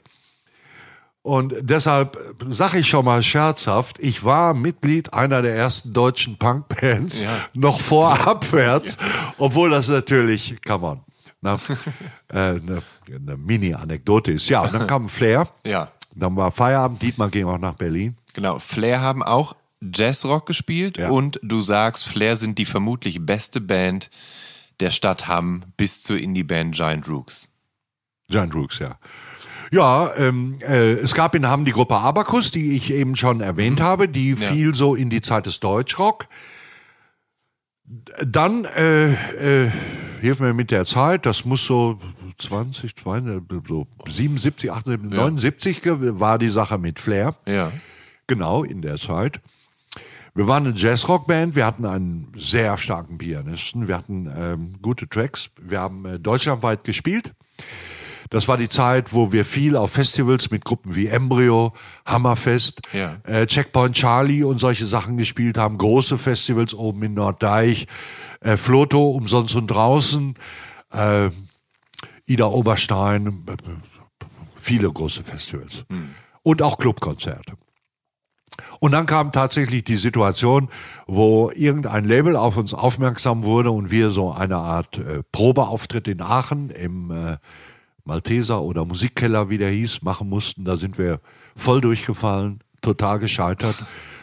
Einfach ein scheiß Abend gewesen. Wir haben total schlecht gespielt und der Traum von diesem Album mit Flair war an diesem Abend dann auch ganz schnell Ja, wieder das, das, ausgeträumt. Das hätte ich nämlich jetzt auch gern gefragt, ob es da irgendwas gibt, was heute ganz rar ist und was man. Nein, nein, Es gibt nur Kassetten und äh, Ja. äh, wir, ja. Kassetten mit Live-Demos, Proberaum-Demos? oder Das waren unsere, das waren unsere Ja. Demos. Ja. Das waren unsere Demos, die sind nie irgendwie in den Verkauf gekommen. Ich kann aus heutiger Sicht nur sagen, es war eine gute Band. Ja. Äh, ich weiß nicht, um das vielleicht rund zu machen, es gab dann später, äh, Hamm ist kulturell eigentlich, das werden die Giant Rooks ähnlich sehen, die ich ja äh, persönlich auch kenne. Äh, der, der Schlagzeuger der Giant Rooks ist ja Schüler von dem Flair-Schlagzeuger von Heiner. ja. Und ähm, äh, Frederik und ich, will nicht übertreiben, aber ich glaube, wir mögen uns. Wir kennen uns auch seit den ganz frühen Tagen der Giant Rooks. Ich kenne die ganze Band persönlich, mag sie unheimlich. Es sind sehr sympathische äh, junge Leute. Ja. Und äh, Frederik, der Sänger der Giant Rooks, würde wahrscheinlich bestätigen, dass Hamm insgesamt eine dieser Städte in Deutschland ist, die so, sagen wir mal, von außen betrachtet mit ihren 200.000 Einwohnern, das ist ja schon einiges, aber kulturell ist das doch äh, relativ wenig. So auch Recklinghausen oder solche Orte, Schweinfurt, Rüsselsheim. Das sind Städte in Deutschland, wo du in aller Regel eigentlich über ganze Dekaden nicht viel hörst. Aber Flair war eine gute Band, auch in Hamm, wirklich populär. Und dann kam irgendwie lange Zeit nichts. Ich bin dann mal eingeladen worden, verschiedentlich so Jury zu sein, so bei Nachwuchsbands in Hamm. Und ich habe festgestellt, alle Bands in Hamm spielten Heavy Metal. Ne? Oder, oder Thrash Metal Ja. oder Grindcore. Ne? Ja. Also in diese Richtung hatte sich das dann sehr stark bewegt. Ähm, Aber ihr habt Jazzrock gespielt Ja. und ja, man hat es natürlich, man hat es auch in den 70ern irgendwann Fusion genannt. Äh, Ach so, das wollte ich, entschuldige, ja, Ja. das wollte ich, äh, Ja. um, ich sagte, um die Geschichte rund zu machen, Ja. der Pianist von Flair ist dann im weiteren Verlauf. Pianist eines äh, Comedy-Duos geworden, das man vielleicht kennen könnte, äh, Till und Obel. ja. ja. Die waren anfangs zu dritt. Eben Till Obel und noch ein Pianist. Und das war der Pianist von Flair. Ah, guck mal, und da schließt sich nämlich jetzt der Kreis, weil Till ja stark mit Atze Schröder zusammenarbeitet. Ganz Wie eng. mir erzählt wurde. Ja. Und Atze Schröder ist Jazzrock-Schlagzeuger gewesen und großer Jazzrock-Fan. Und das hätte ich nämlich jetzt an dieser Stelle tatsächlich erwähnen wollen, denn mein Eindruck ist manchmal, dass Jazzrock und, oder Fusion eine ganz große Sache in Deutschland damals war. Mein Onkel zum Beispiel hat es auch immer gehört. Und wenn ich als kleiner Junge bei ihm war, lief immer Fusion. Und ich habe diese Musik überhaupt nicht begriffen. Und äh, heute bilde ich mir so ein bisschen ein, dass das Musik für Musiker ist, wenn man so will. Aber, äh, und naja, dass da vornehmlich Männer geil an ihren Instrumenten abliefern. Aber Klaus, bitte erklär mir mal, was denn das Besondere am Jazzrock so ist. Ja, ich meine, ähm, ich habe ja bei einer Gelegenheit unseres Gesprächs, das ich übrigens ausgesprochen zumindest von deiner Seite her anregend finde, das möchte ich hier einfach mal anmerken. Ich habe ja ähm, erwähnt, äh, dass äh, diese Prog-Rock-Geschichte für mich eine Einladung zum Reisen war. Ja. Weil es gibt im Prog-Rock auch äh, Improvisationspassagen, es gibt Themenwechsel und wenn ich zum Beispiel mal eine Band wie Soft Machine nehme, Mhm. dann ist ja der Sprung hin zum Jazz oder zum Jazzrock eigentlich gar kein Sprung mehr, Ja. sondern das ist, äh, Ja. das ist Haus an Haus. Ja. Und es gab in Deutschland eine Band, ich bin heilfroh, wenn ich die hier innerhalb unseres Gespräches endlich platzieren kann. Ja, bitte. Das ist die Münchner Gruppe Embryo. Embryo, ja, das habe ich Das ist gedacht. eine überragende Band Ja. gewesen und viele Leute heute, die äh, Embryo kennen, ähm, assoziieren mit der Band asiatische Sounds, Mhm. äh, die, die nordafrikanische Experience, die die Band hatte, Embryos Reise. Embryos Reise. Das Ja. ist, davon hat mir mein Onkel, nämlich, den ich hier gerade ja eingebracht habe, der hat mir davon erzählt. Der Aber- hat Embryo immer zugehört. Aber die besten Embryos waren davor. Ja. Als diese, ich äh, Ja, äh, ja, ja. mach das mal zu einem Dim Diminutiv gerade, Ja, als, als dieser Asien, dieser Asienkram eh bei der Band noch gar keine Rolle spielte. Ja. Die Band war am Anfang eine klassische Fusion-Band, Mhm. die auch einen unfassbar interessanten Instrumentenpark hatte. Die hatten Keyboards. Äh, ich weiß gar nicht, wie man die nennt. Wenn du das heute hörst, äh, auf Embryos Rache. Das sind Keyboard-Sounds, die haben sich bei mir wie ein Foto im Kopf eingegraben. Die hatten Gäste. Charlie Mariano, der ja unter anderem auch für Herbert Grönemeyer gespielt hat, die, die VfL Bochum Stadionhymne. Ähm, das Saxophon-Solo ist von Charlie Mariano. Okay. Ich habe Charlie Mariano, den ich zutiefst bewundere, der ja der, äh, die letzten Jahre in Köln gelebt hat Ja. äh, der- zur absoluten A-Liga der internationalen Saxophonisten. Ich habe dem bei einer Gelegenheit mal die Hand gegeben. Du kannst dir nicht vorstellen, was das für mich bedeutet hat. Äh, Das war, ich weiß nicht, ich war total berührt. Ja. Das war auf einem Jazzfestival in Dortmund. Ich war Publikum, ging an diese, diese, wie heißen die, die, die diese Wellenbrecher da, die das Publikum von der Backstage. Ja. Und er stand da, ich winkte und dann kam er und ich sagte, hello, thank you for your music. Ja. Just, äh, mein Englisch war so schlecht in der Sekunde. Ja. Aber er gab mir die Hand, wir guckten. Ach, das war Marian. Ich bin für Embryo damals irgendwie an irgendeinem scheiß Abend bis nach Detmold getrennt, um Embryo mit Charlie Mariano zu sehen. Ich weiß gar nicht mehr, wie ich nach Hause gekommen bin und wo ich gepennt habe. Ich weiß es echt nicht mehr. Aber Embryo ist eine großartige Band gewesen. Ähm, damals auch mit dem Flötisten Frido Josch, der dann mit anderen, mit Marlon Klein auch, die Dissidenten aufgemacht hat. Mit Frido Josch hat mich im Grunde bis vor ein paar Jahren noch eine, äh, ich sag mal so halb freundschaftliche Beziehung verbunden, weil er hatte dieses Exil Label, auf dem er sehr viel afrikanische Musik veröffentlicht hat. Und ich habe Frido und äh, Marlon irgendwann mal auf der Popcom getroffen. Ja. Wir tranken so unser Bier und dann erzählten die beiden mir, dass Foxy Brown, äh, die Rapperin aus den Ja, USA, ja. auf einem ihrer Songs äh, einen Sample hatte von Frido und von Marlon Klein. Das ist unfassbar. Und zwar von der anderen Band, in der die gespielt haben, äh, die damals aus Herford kam. Mrs. Beasley. Okay.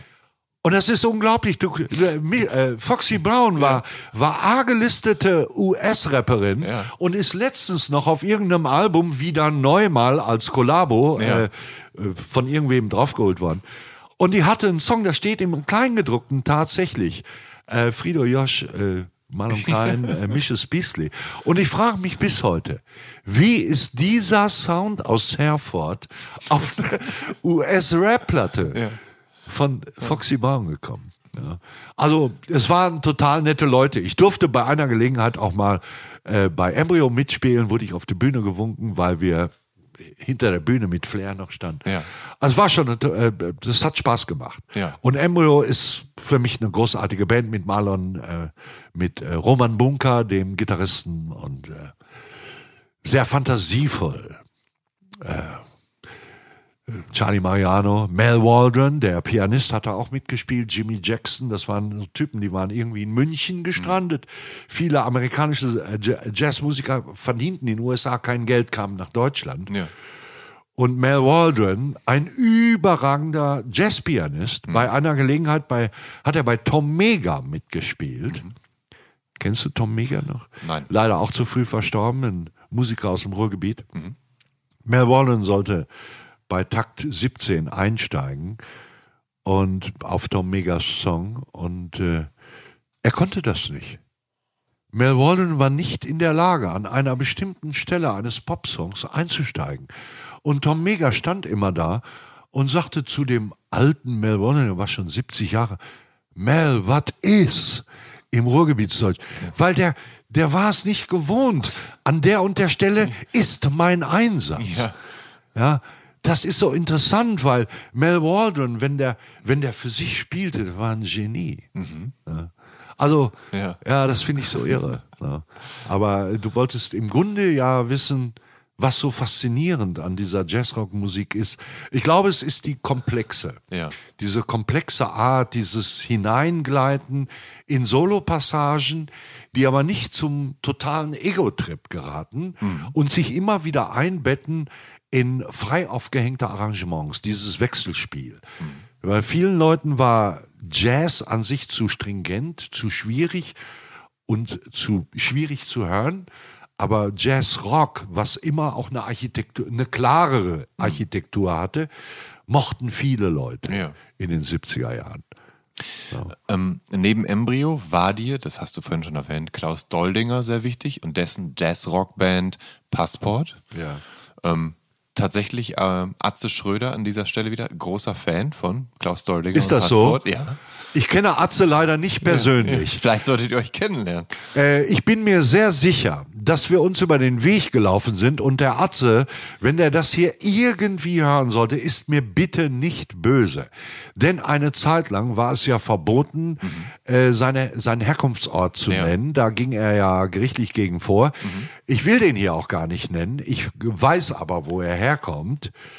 Und ich weiß auch, in welchen Regionen er damals unterwegs war. er, Das ist, war er ist im Haus seiner Oma aufgewachsen im Münsterland in Richtig. Emstetten. richtig. Und das ist kein Geheimnis mehr, weil er vor ein paar Tagen seine Biografie veröffentlicht hat. Also das an dieser Stelle vor ein paar Tagen, wenn dieser Podcast ausgestrahlt wird, ist es schon etwas länger her. Äh, das hast du jetzt gesagt. Ich wusste, dass er aus Emstetten kommt. Ja. Ich wollte es aber bewusst nicht sagen, Ja. weil ich mir nicht sicher war. Auf jeden Fall haben wir mit der Sturzfluch Anfang der 80er Jahre enorm viel im Emsland äh, da gespielt, in Gasthöfen. Mhm. Ja. Das waren die Vorläufer der Großraumdiscos. Ja. Und der Atze Schröder ist nach vielem, was ich weiß, damals als Roadie der Tanzbands mit unterwegs gewesen. Tontechniker, ja. Tontechniker. Ja. Und wir haben enorm viel mit den Tanzbands gespielt. Das waren also Bands, die spielten so Charts-Hits. Ja. Und dann kam Geier Sturzfluch.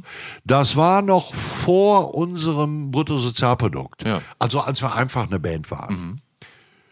Und da bin ich mir ziemlich sicher, dass irgendwo in Lingen, Aurich oder Emden äh, Atze Schröder und wir mal irgendwie Ja, mit Sicherheit. mit, ganz Sicherheit. großer Sicherheit äh, Abende da zusammen waren, ohne es voneinander zu wissen. Ähm, zurück zum Doldinger. Den hast du mehrere Dutzend Male gesehen. Und äh, Du hältst ihn insbesondere wegen seines Tons für einen der ganz großen. Was meinst du damit? Hat er bei seinem Spiel einen ganz besonderen Ton tatsächlich? Also es gibt irgendwie so einen Downbeat-Poll, wo er meines Wissens, Ja. ich muss jetzt, ich muss jetzt vorsichtig sein, meines Wissens als einziger deutscher Saxophonist im, im ähm, amerikanischen oder sonst wie Downbeat-Poll zumindest mal eine Erwähnung oder eine Registrierung so. Äh, äh, Was ist der Downbeat, Paul? Bitte das war damals, das war damals irgendwie so eine Rangliste von Ja. von äh, von Jazzmusikern, die wurde. Äh, ich kann das hier nicht ganz genau. Äh, Aber bevor das- Leute sagen, um, der um, vier, um das grob zu erklären, ist das, wer mit seiner Tröte am tiefsten kommt. Nee, nee, nee. Nee. Äh, Downbeat ist einfach als, als Begriff so eine Rangliste Ja. von, von guten Musikern. Okay. Ne, die einfach gelistet wurden. Okay. So wie äh, bester Sänger, äh, äh, beste Single, so, Ah, so verstehe. also nach dem Motto. Ähm, der Sound von Klaus Dollinger ist sehr schwarz, sehr black. Ja. Er ist sehr voll. Er ist in den Höhen unheimlich brillant. Wie jedes Instrument ist auch beim Saxophon nach oben hin irgendwann Schluss. Das heißt, du hast den höchsten Ton, äh, den das Instrument hergibt, erreicht. Könnte man meinen.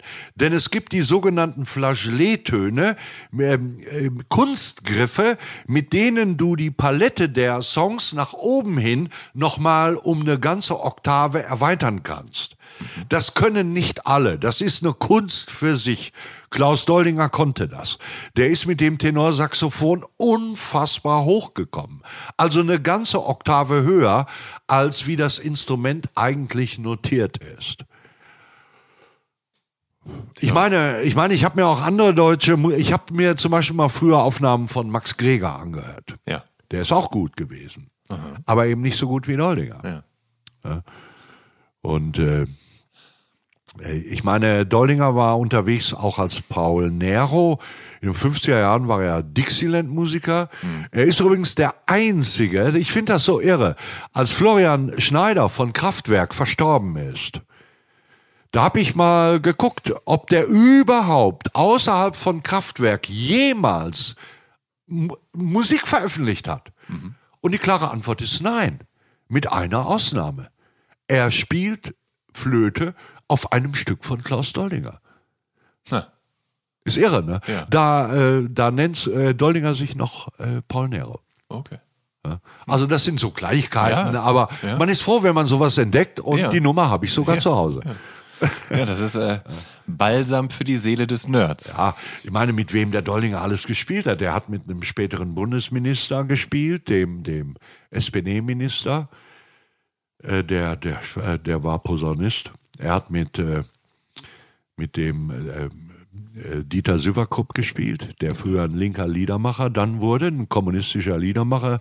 Äh, Dieter Süverkrupp, äh, Franz Josef Degenhardt, das war die Liga, Hannes Wader mit Abstrichen.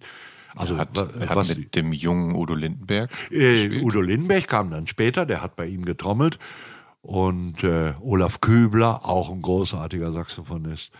Also dann hat er mit Alexis Corner gespielt, mit Johnny Griffin, dem amerikanischen Saxophonisten, auf seinen Jubiläetourneen. Also wie gesagt, wenn ich anderen Leuten schon mal mit Doldinger komme, dann ja äh, und so. Das können viele nicht nachvollziehen.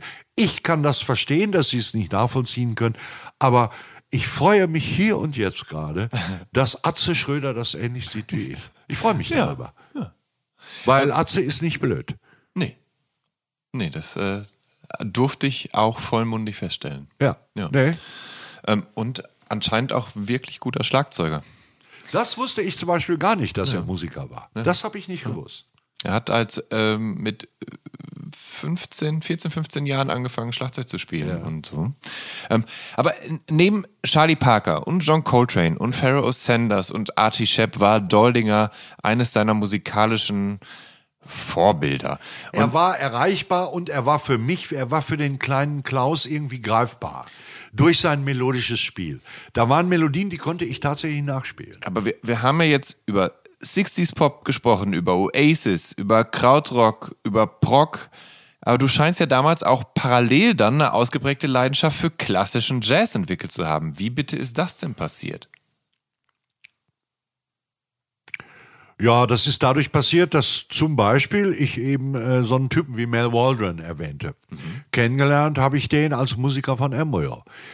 Dann habe ich ihn aber auch mal live gesehen im Kunstmuseum in Münster alleine am Klavier. Ein unfassbarer Abend. Wunderbar. Äh, ja, Leute wie Archie Shepp habe ich live gesehen. Ah, Ich war ein riesen Archie Shepp-Fan. Archie war für uns damals so eine Art Held. Äh, ich weiß gar nicht, wie das war. Ich glaube, er spielte nicht mit weißen Musikern. Er spielte nur mit äh, afroamerikanischen Musikern. Ich war aber zu jung, um das zu verstehen. Ich weiß nur, dass ich einmal im Bochumer Hauptbahnhof war und da kam ein Kontrabassist, ein farbiger, irrte im Bahnhof herum, unten in Bochum, im, im Bahnhof. Und ich fragte ihn, äh, ob ich ihm helfen kann. Und er sagte, er müsse zu einem Club, Zeche. Ja. Ich sag, wer spielt denn da? Da sagte er Archie Shepp. Und ich fragte, bist du der Bassmann von Archie Shepp? Er sagte, ja. Und in dem Moment habe ich gesagt, okay, äh, ich bring dich zur Zeche. Und dann habe ich ein Taxi gerufen und wir sind gemeinsam mit ihm und seinem Kontrabass zur Zeche gefahren. Also ich habe die Fahrt auch bezahlt. Das war mir scheißegal. Ja. Das Ja. war für Archie. Ja. oh. Ne? Ja. Und ein Freund von mir behauptete, er hätte mit Archie gekifft. Ob das stimmt, weiß ich nicht. so, so ging das damals. Ne? Ich meine, Aber eine deiner allerliebsten Platten, wenn nicht gar deine liebste Platte aller Zeiten, ist die Black Gypsy von Archie Shepp. Die erschien 1969. Da warst du gerade mal zwölf Jahre alt. Aber du warst wiederum 15, als du sie dann 1972 entdeckt hast. Weißt du noch, wie das passiert ist? Wie bist du an diese Platte rangekommen? über ältere Freunde. Äh, ich hatte oft, ich weiß nicht, woran das lag, ich hatte oft äh, in meinen Freundeskreisen viele Leute, die, ich hatte das schon angesprochen, die zwei, drei, vier, fünf Jahre älter waren. Und äh, ganz automatisch äh, schaust du dann auch irgendwie zu denen auf. Weil die sind natürlich, die können sich schon besser, reifer und souveräner durchs Leben äh, bewegen, als du mit deinen Pickeln im Gesicht, äh, deinen ganzen Unsicherheiten. Ja. Und äh, das muss ich nicht näher beschreiben, das Ja, ist ja. ja logisch. Ja. Und diese Leute haben mich dann irgendwann eben schon auf diese Musik gebracht. Äh, äh, diese Leute hat- hatten schon meinen Kram mit Black Sabbath, Le- Led Zeppelin, das hatten die längst hinter sich. Ja. Die waren schon ganz woanders. Die waren auch schon bei John McLaughlin, Mahavishnu Orchestra und Ja. solchen Sachen. Und ich muss dir ehrlich sagen, äh, mit dem Mahavishnu Orchestra von John McLaughlin konnte ich damals nichts anfangen. Das war für mich das, was du eben so nett beschrieben Ja. hast, eine Gniedelei von Ja, ja, Männern. genau. Die ganze Schönheit der Musik, die Anmut, die ganze Großartigkeit habe ich Jahrzehnte später erst wirklich nachhaltig begriffen. Ja. Bin zum Fan geworden, hab äh, auf den Leverkusener Jazztagen vor einigen äh, Jahren angestanden nach einem John McLaughlin Konzert, zwei Stunden angestanden, um mir ein Autogramm zu holen. Ach, Herrgott, meine Güte, manchmal reitet mich so der Teufel. Ja. Und ich habe es auch bekommen. Ja. Ja. Und ähm, ja, so bin ich an diese Musik gekommen. Manche Leute reden immer von Mutual Friends. Wie habt ihr euch kennengelernt? Ja, ja. Und wenn ich äh, sagen müsste, wie bist du zu der Musik gekommen, müsste ich sagen Older Friends. Ja. Ne? Older Friends of mine. Äh, die haben mich dahin getragen. Und an der Archie Shepp-Platte begeisterte mich der Rhythmus. Der war so archaisch, afrikanisch. Äh, Die Free Jazz-Eskapaden von ihm, Archie Shepp. Und vor allen Dingen Chicago Bow. Dessen Wortpassagen, Ja. die ich natürlich nicht verstand. Englisch, klar. Aber äh, für mich war das Entfesselung. Das am äh, Chicago Bow äh, trieb an zur Entfesselung und war für mich alles bis heute Blaupause für Rapmusik, für Public Enemy, für, für Spoken Word Exzesse. Äh, entfesseln. Entfesseln war für mich immer ein zentrales Wort. Äh, Peter Weiß, Literatur, der Turm. Wo jemand äh, ausbricht aus dem Turm nachts, der sich fesseln lässt im Turm, das ist so die Kunst, und er will aber aus dem Turm raus. und entfesselt sich nachts und schleicht sich aus dem Turm raus, in die Freiheit, wie er glaubt, und stellt dann fest, nein, so geht Freiheit nicht, ich muss zurück in den Turm. Er geht zurück in den Turm, lässt sich erneut fesseln und während einer Vorstellung entfesselt er sich und geht während dieser Vorstellung im Scheinwerferlicht aus dem Turm. Und jetzt ist er frei. Also, ja. nur mal, das fällt mir jetzt gerade so ja, spontan ja, ein. Äh, sich entfesseln. Aha. Und das, äh, diese ganze Kraft, diese Magie, die habe ich unter anderem in dieser Platte Aha. für mich gefühlt. Ja. Feeling. Und die hast du dann in deiner ersten Wohnung sehr viel mit den Freunden dann da gehört, rauf mit, und runter. Mit unserem poetischen Zirkel. Und hast ja. versucht, äh, da quasi alle Geheimnisse dieser Platte zu entschlüsseln, wenn man ja. so will, vielleicht. Ja, das ist richtig. Ähm, äh, das gilt aber im weiteren Verlauf auch für die Platten von Pharaoh Sanders, mhm. die ich auch überragend finde bis heute. Ähm, und diese Platten, insbesondere Archie Shep anscheinend, hat dich dazu bewogen, dass du mal kurz die Idee geäußert hattest, doch vielleicht nach New York zu ziehen, um dort Free Jazz Saxophonist zu werden. Deine Freundin fand das in dem Augenblick nicht ganz so toll. Wie ist denn das, wie ist dieser Traum weitergegangen? Hast du das je weiterverfolgt, diese fixe Idee? Ich staune gerade. Habe ich dir das mal im Vorgespräch so? Nein, das habe ich äh, so gelesen über dich. Das ist auch richtig, das stimmt ja. so. Ja. Meine Freundin hat mir eine schallende Ohrfeige gegeben, ja. unvermittelt. Die hat mir der mit vollster Kraft ins Gesicht geschlagen und äh, dafür könnte ich sie fast heute noch lieben. Großartig.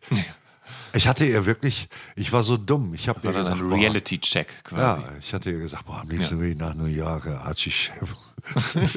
ich das heute so denke, meine Güte, bist du ein Idiot gewesen. Nein, sie hat mir, sie hat mir voll eingeklatscht.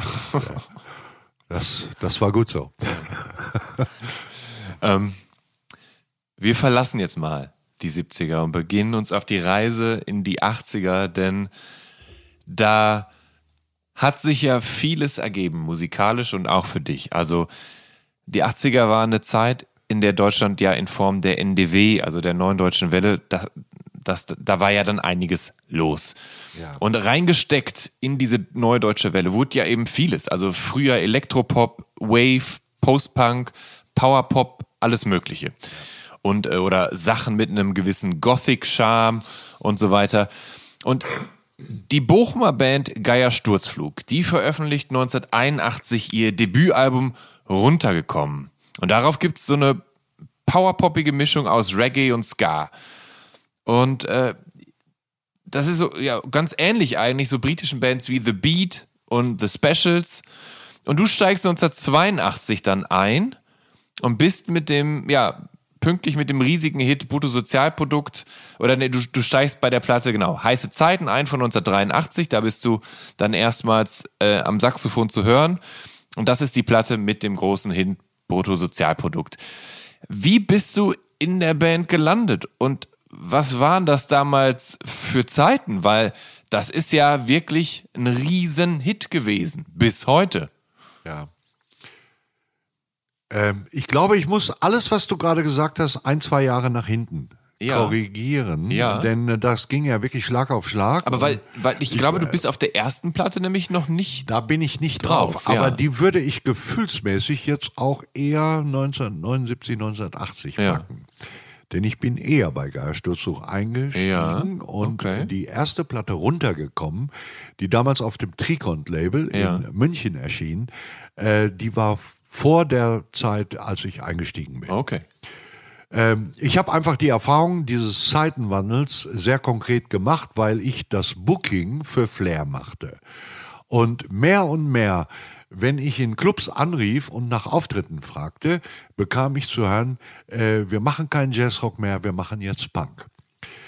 Ähm, das war ein, ein merkwürdiges Gefühl, weil ich plötzlich das Gefühl hatte, du bist jetzt alt, da kommt was Neues. Mhm. Also ich habe Punk eigentlich genau so kennengelernt, indem mir Leute sagten, nö, das, was du machst, wollen wir nicht mehr, äh, wir machen jetzt was anderes. Obwohl, wie gesagt, diese Episode, aber die kann man vernachlässigen da mit, mit Flight Cases, mit Dietmar, Dimitri. Anyway, ähm, dann schlug sich das auch so nieder, äh, dass wir mit Flair tatsächlich weniger Auftritte bekamen. Das war nicht mehr viel. Und dann haben wir die Flair-Geschichte gecancelt. Denn die Band war dann over. Ich wusste da in dem Moment nicht weiter und habe gedacht, na okay, du gehst nach Münster und studierst mal ein bisschen was. Kannst ja, ja mal gucken. Ja. Na? Und ich habe den Band-LKW von Flair äh, mitgenommen, den 608. Das war mein LKW. Mhm. Mhm. Und das war nicht unwichtig, weil ich dann zufällig Geier Stoßsuch mal sah, die spielten in einem Club in Münster, der hieß Grünhaus. Das war Heiligabend. Und ich fand die Band ganz gut. Und kamen hinterher so ins Gespräch, an der Theke da. Und dann sagten die mir, ja, sie suchen äh, einen äh, Typen, der Saxophon und Orgel spielt. Ah, ich sag, schade, ich spiele nur Saxophon. Aber weil wir irgendwie ganz gut klarkamen, haben die dann gesagt, ja, komm doch mal nach Bochum, wir können ja mal spielen. Ja. Das habe ich dann gemacht. Und äh, ja, wie das so ist, klappte nicht alles, aber einiges klappte. Ich war viel zu verspielt für die, kam da mit meinen Charlie Parker. Das wollten die alles ja, gar ja, nicht genau. hören. Ja, die wollten klare, erkennbare Licks und Melodien haben. Und ich musste dann äh, einfach mal schauen, ja, wie, wie kann man das denn so machen? Äh, Ska, das war für mich auch neu. Ja. Und äh, aber ich hatte ja nicht nur mein Saxophon, ich hatte ja auch, was für die Band auch interessant war, einen Bandbus. Ne, den 608. Naja, aber wir kamen so ganz gut klar und um es kurz zu machen, ich bin da Mitglied bei Geist Durchsuch geworden und die Band hat sich dann den Luxus geleistet, den Organisten zusätzlich zu holen. Das wurde dann ganz kurz nach mir Def Balling. Mhm. War ein cooler Typ, der konnte was, der war wirklich gut. Und dann waren wir ein Sextett. Wir waren sechs Leute. Und dann haben wir sehr viel gespielt. Ich lebte in Münster, äh, lebte dann aber eigentlich fast nur noch auf der Wohlfahrtsstraße in Bochum bei Michael, unserem Gitarristen, der lebte da in einer Wohngemeinschaft. Äh, die Wohlfahrtsstraße war 400 Meter von der Zeche weg und von da ab wurde ich auch zum Zechengänger. Ich war dann total viel in der Zeche. Ja. Da war ja enorm viel Live-Programm damals äh, von Tankard, Heavy Metal, äh, bis Björk noch mit ihrer alten Band Sugar Cubes, also mhm. äh, Woche, irgendwie alles Mögliche. Ja. Ne? Aber in erster Linie war ich mit Geist unterwegs, massiv gespielt, überall gespielt, sehr viel gespielt. Mit Schröder Roadshow, unseren Labelkollegen, auf Trikont viel gespielt. Mhm. Und äh, ja, und dann kam, äh, soll ich weiter erzählen oder willst du eine neue Frage abschießen? Also ich, wir können. Ähm, ich kann kurz ich, noch Peter Kent ins Spiel bringen. Äh, das wenn war, du, wenn äh, Peter, Peter Kent ein wichtiger.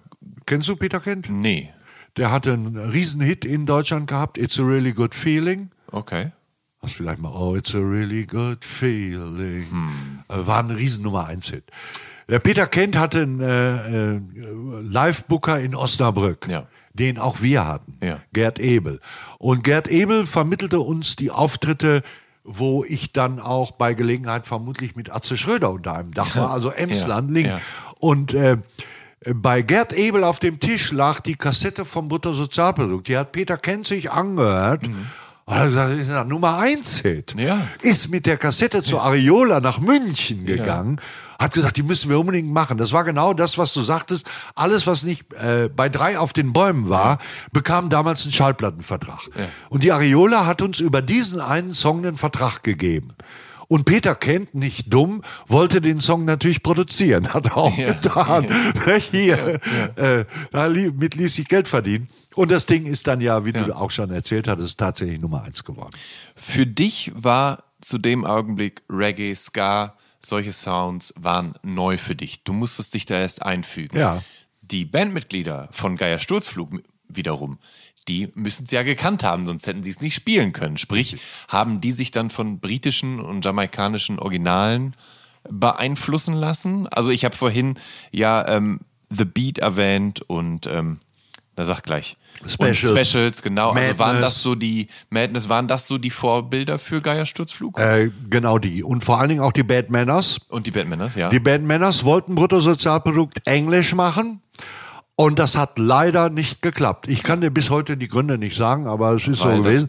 Aber Wort diese, einfach so deutsch ist, dass man es gar nicht übertragen kann. also diese Bands liefen bei uns im Bandbus rauf und runter. Mhm. Dazu noch diese, ich sag das jetzt einfach mal, äh, Band, die unser Gitarrist so toll fand, äh, Level, Level 42, die da nicht so reinpasste. Aber gut, die waren auch Ja. im Bandbus. Ja. Und ähm, du bist bis heute noch großer Fan und Kenner von Reggae, Ska und Dub, was ja mit zu der Familie gehört, wenn man so möchte. Und waren diese frühen 80er die Zeit, in der dann ja, der Sound in dein Leben getreten ist und dich dann aber schon bis heute begleitet, oder? Also ich würde, ich würde mal sagen, ähm, mit Reggae-Musik bin ich äh, abseits unserer Geierstürzungsmusik, die tatsächlich auch lupenreine Ja. Äh, Reggae-Songs in Deutsch hatte. Mit Reggae bin ich an sich nie so richtig warm geworden. Mhm.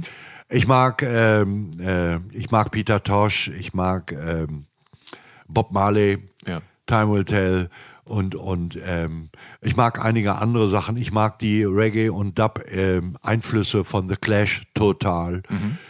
Aber ähm, wir haben damals sehr viel auf Unifesten mit Original Reggae Bands gespielt. Ja. Und das hat mich oft gelangweilt. Also das war einfach nicht meine Tasse Tee, da bin ich jetzt einfach mal ganz ehrlich. Ja. Und äh, auch das Reggae-Festival in Köln, das jedes Jahr am Fühlinger See stattfindet, Mhm. wäre über drei Tage einfach nicht meine Tasse Tee. Ist das das Summer Splash, ne? Wie bitte? Summer Splash heißt es ja, so? ja, ich glaube, Ja, meine ich. Ich bin, ich weiß Summer Jam. Summer Jam? Kann- Summer, ja, äh, Summer Jam, äh, das Ja. Splash ist das Hip-Hop-Festival Ah, ja. oben, oben in. Ah. Ähm, also ich möchte jetzt hier, hier nicht als, als dover, äh, äh, weiß ich nicht, dastehen, aber ich sage das einfach mit allem Respekt. Äh, es gibt Musiken, die, die mich nicht so berühren.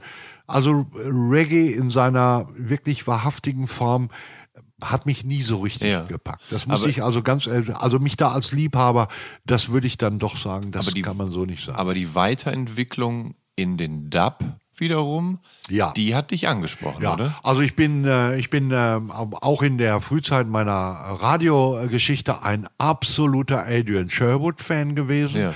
Ich habe On You Sound rauf und runter gespielt, rauf und runter gehört. Ähm, Gary Clayle, alles was auch aus England so da äh, versuchsweise als Fusion gemacht wurde, äh, das habe ich sehr geschätzt und dann kam ja auch äh, gut äh, Dubstep oder auch ähm, äh, die Original Jungle Musik. Natürlich hatte die Sentenzen oder Einflüsse aus dieser Musik, aber sie hatte doch andere äh, Schwerpunkte, das muss man ganz klar sagen. Ja.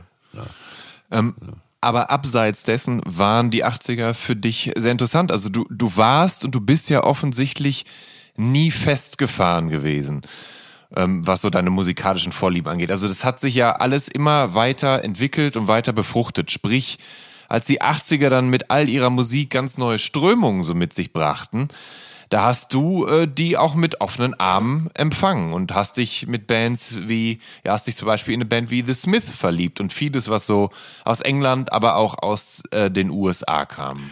Ja, dazu muss ich erklärenderweise sagen, dass wir aus unserer Geier-Sturzflucht-Zeit heraus von einem ähm, WDR-Redakteur mal filmisch begleitet worden sind und der uns bei der Gelegenheit eröffnete, er würde Musikredakteur bei einem Lokalsender des WDR in Dortmund. Ja. Also hab, und ob wir da Interesse hätten, mal so sporadisch mitzumachen. Ich hatte Interesse, Friedel, der Sänger auch. Ja. Ich bin dann im Grunde aus der Geiersturzug-Zeit, die sich auch dem Ende zuneigte, nachdem wir so vier, fünf Singles, Hits hatten, und irgendwie war dann over. Wir waren eben am Ende des Tages doch nicht so populär wie Nena oder Ja. äh, so die, die Million Seller in dem Gewerbe. Wir hatten äh, Bruttosozialprodukt, besuchen Sie Europa, ein, zwei weitere Hits.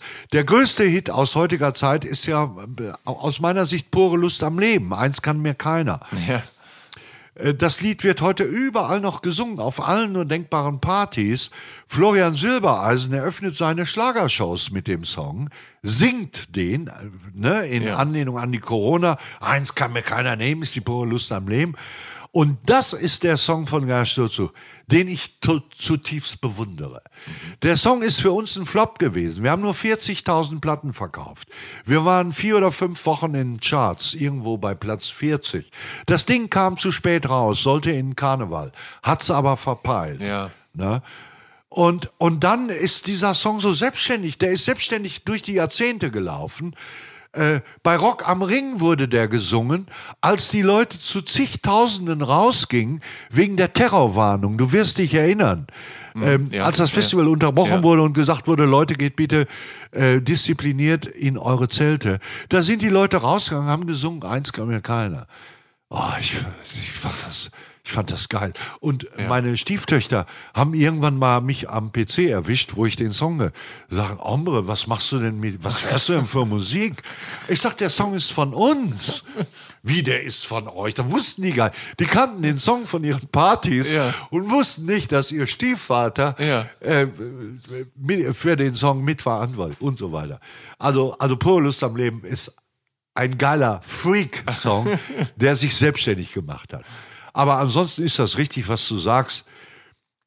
Äh, ich habe schon eine ziemliche Neugier.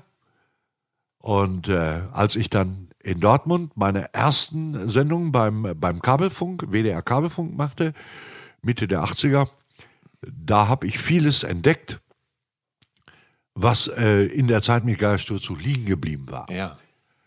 Dazu gehörten auch die Smith, Ja. die Sisters of Mercy. Ja. Das sind alles Sachen, die ich eigentlich erst durch meine Radiozeit kennengelernt habe.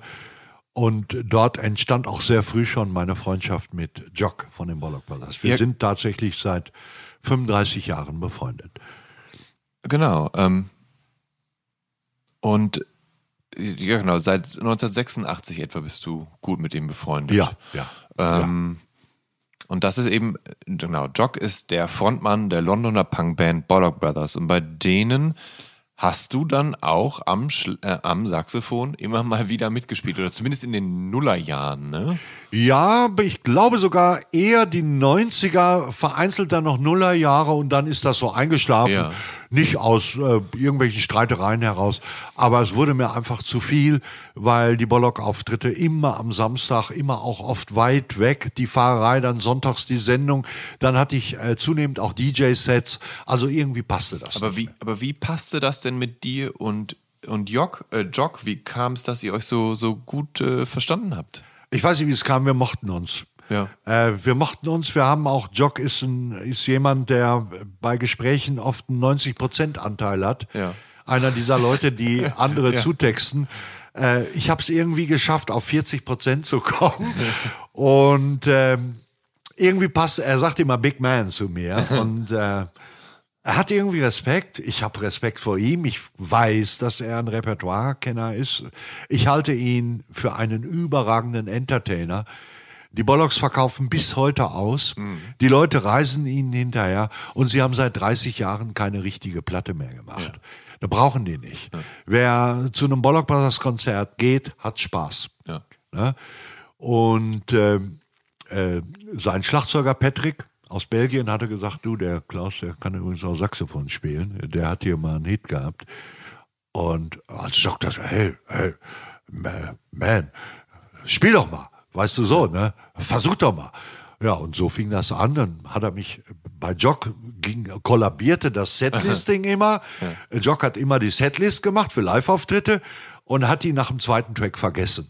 Also äh, die äh, Tracks wurden auf Zuruf gespielt. Jock stand vorne und dann der, der Song, der eigentlich als Neunter kommen sollte, wurde als Dritter gespielt. Alles ging durcheinander. Ich musste bei den Bollock Brothers immer in der Tür stehen, Backstage, in Ja. der Tür, wo es auf der Bühne... Und äh, Mr. 4, please. Da musste ich hoch, musste ich spielen. Ich hatte so vier, fünf Songs, Brigitte Bardot, äh, ein paar andere, äh, Drags Back, da musste ich halt spielen. Aber wann die Songs kamen, das wusste ich nie. Da fällt mir gerade ein, wo du Mr. 4 sagst. Bei den, bei ähm, Geier Sturzflug heißt du ja John 4. Warum John? Äh, John ist ein äh, Spitzname, den ich noch aus Hamm habe. Ah, okay. Ich hieß in Hamm, hieß ich John. Und äh, in Bochum haben sie mich dann auch schon mal äh, Klaus Fiegepilz genannt. nach dem Bier, Ja, ja. weil ich halt vier, Klaus Fiegepilz, dann weil ich immer Anzugjacken trug und morgens als erster in den Hotels im, im äh, Frühstücksraum saß und Zeitung las, hat Michael mich irgendwann der Senator genannt. so stolpert man von einem Spitznamen zum anderen. Also am Ende war ich bei Gerhard Stürzl der, der Senator. Aber welchen, welchen Hintergrund hat denn der, der John gehabt? Ga, gab's da irgendeinen Hintergrund? ja, ich habe ich hab ja bis heute lockiges Haar. Ja. Und es gab äh, im Philosophieunterricht nahmen wir einen äh, Philosophen durch, einen Briten, äh, John Locke. Also Ja. John Locke. Ja, ja, Locke. ja, genau. und, und irgendwer meiner Verstehe. Mitschüler hatte die Idee, ah, John Locke und der hat, Ah. also irgendwie bin ich so zu John gekommen. Okay. Ähm, genau, wir haben die, du hast gesagt, Punk gab es mit dir so ein bisschen mit Flair, da hast du gemerkt, okay, ihr müsst jetzt auf Punk umschulen, dann hast du gedacht, du gehörst zum alten Eisen, weil Jazzrock nicht mehr angesagt ist, aber Punk jetzt, dann war quasi Geier Sturzflug, zumindest für dich eine galante Art, die 80er, den 80ern zu begegnen und vielleicht da anzuknüpfen, wo der Punk aufhört.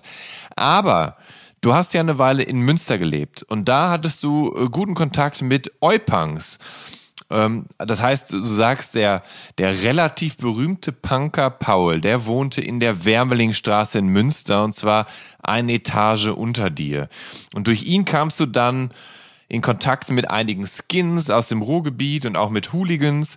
Und dabei warst du ja so ein, zuvor so ein äh, ja, Jazz-liebender Hippie, wenn man so will. Ja.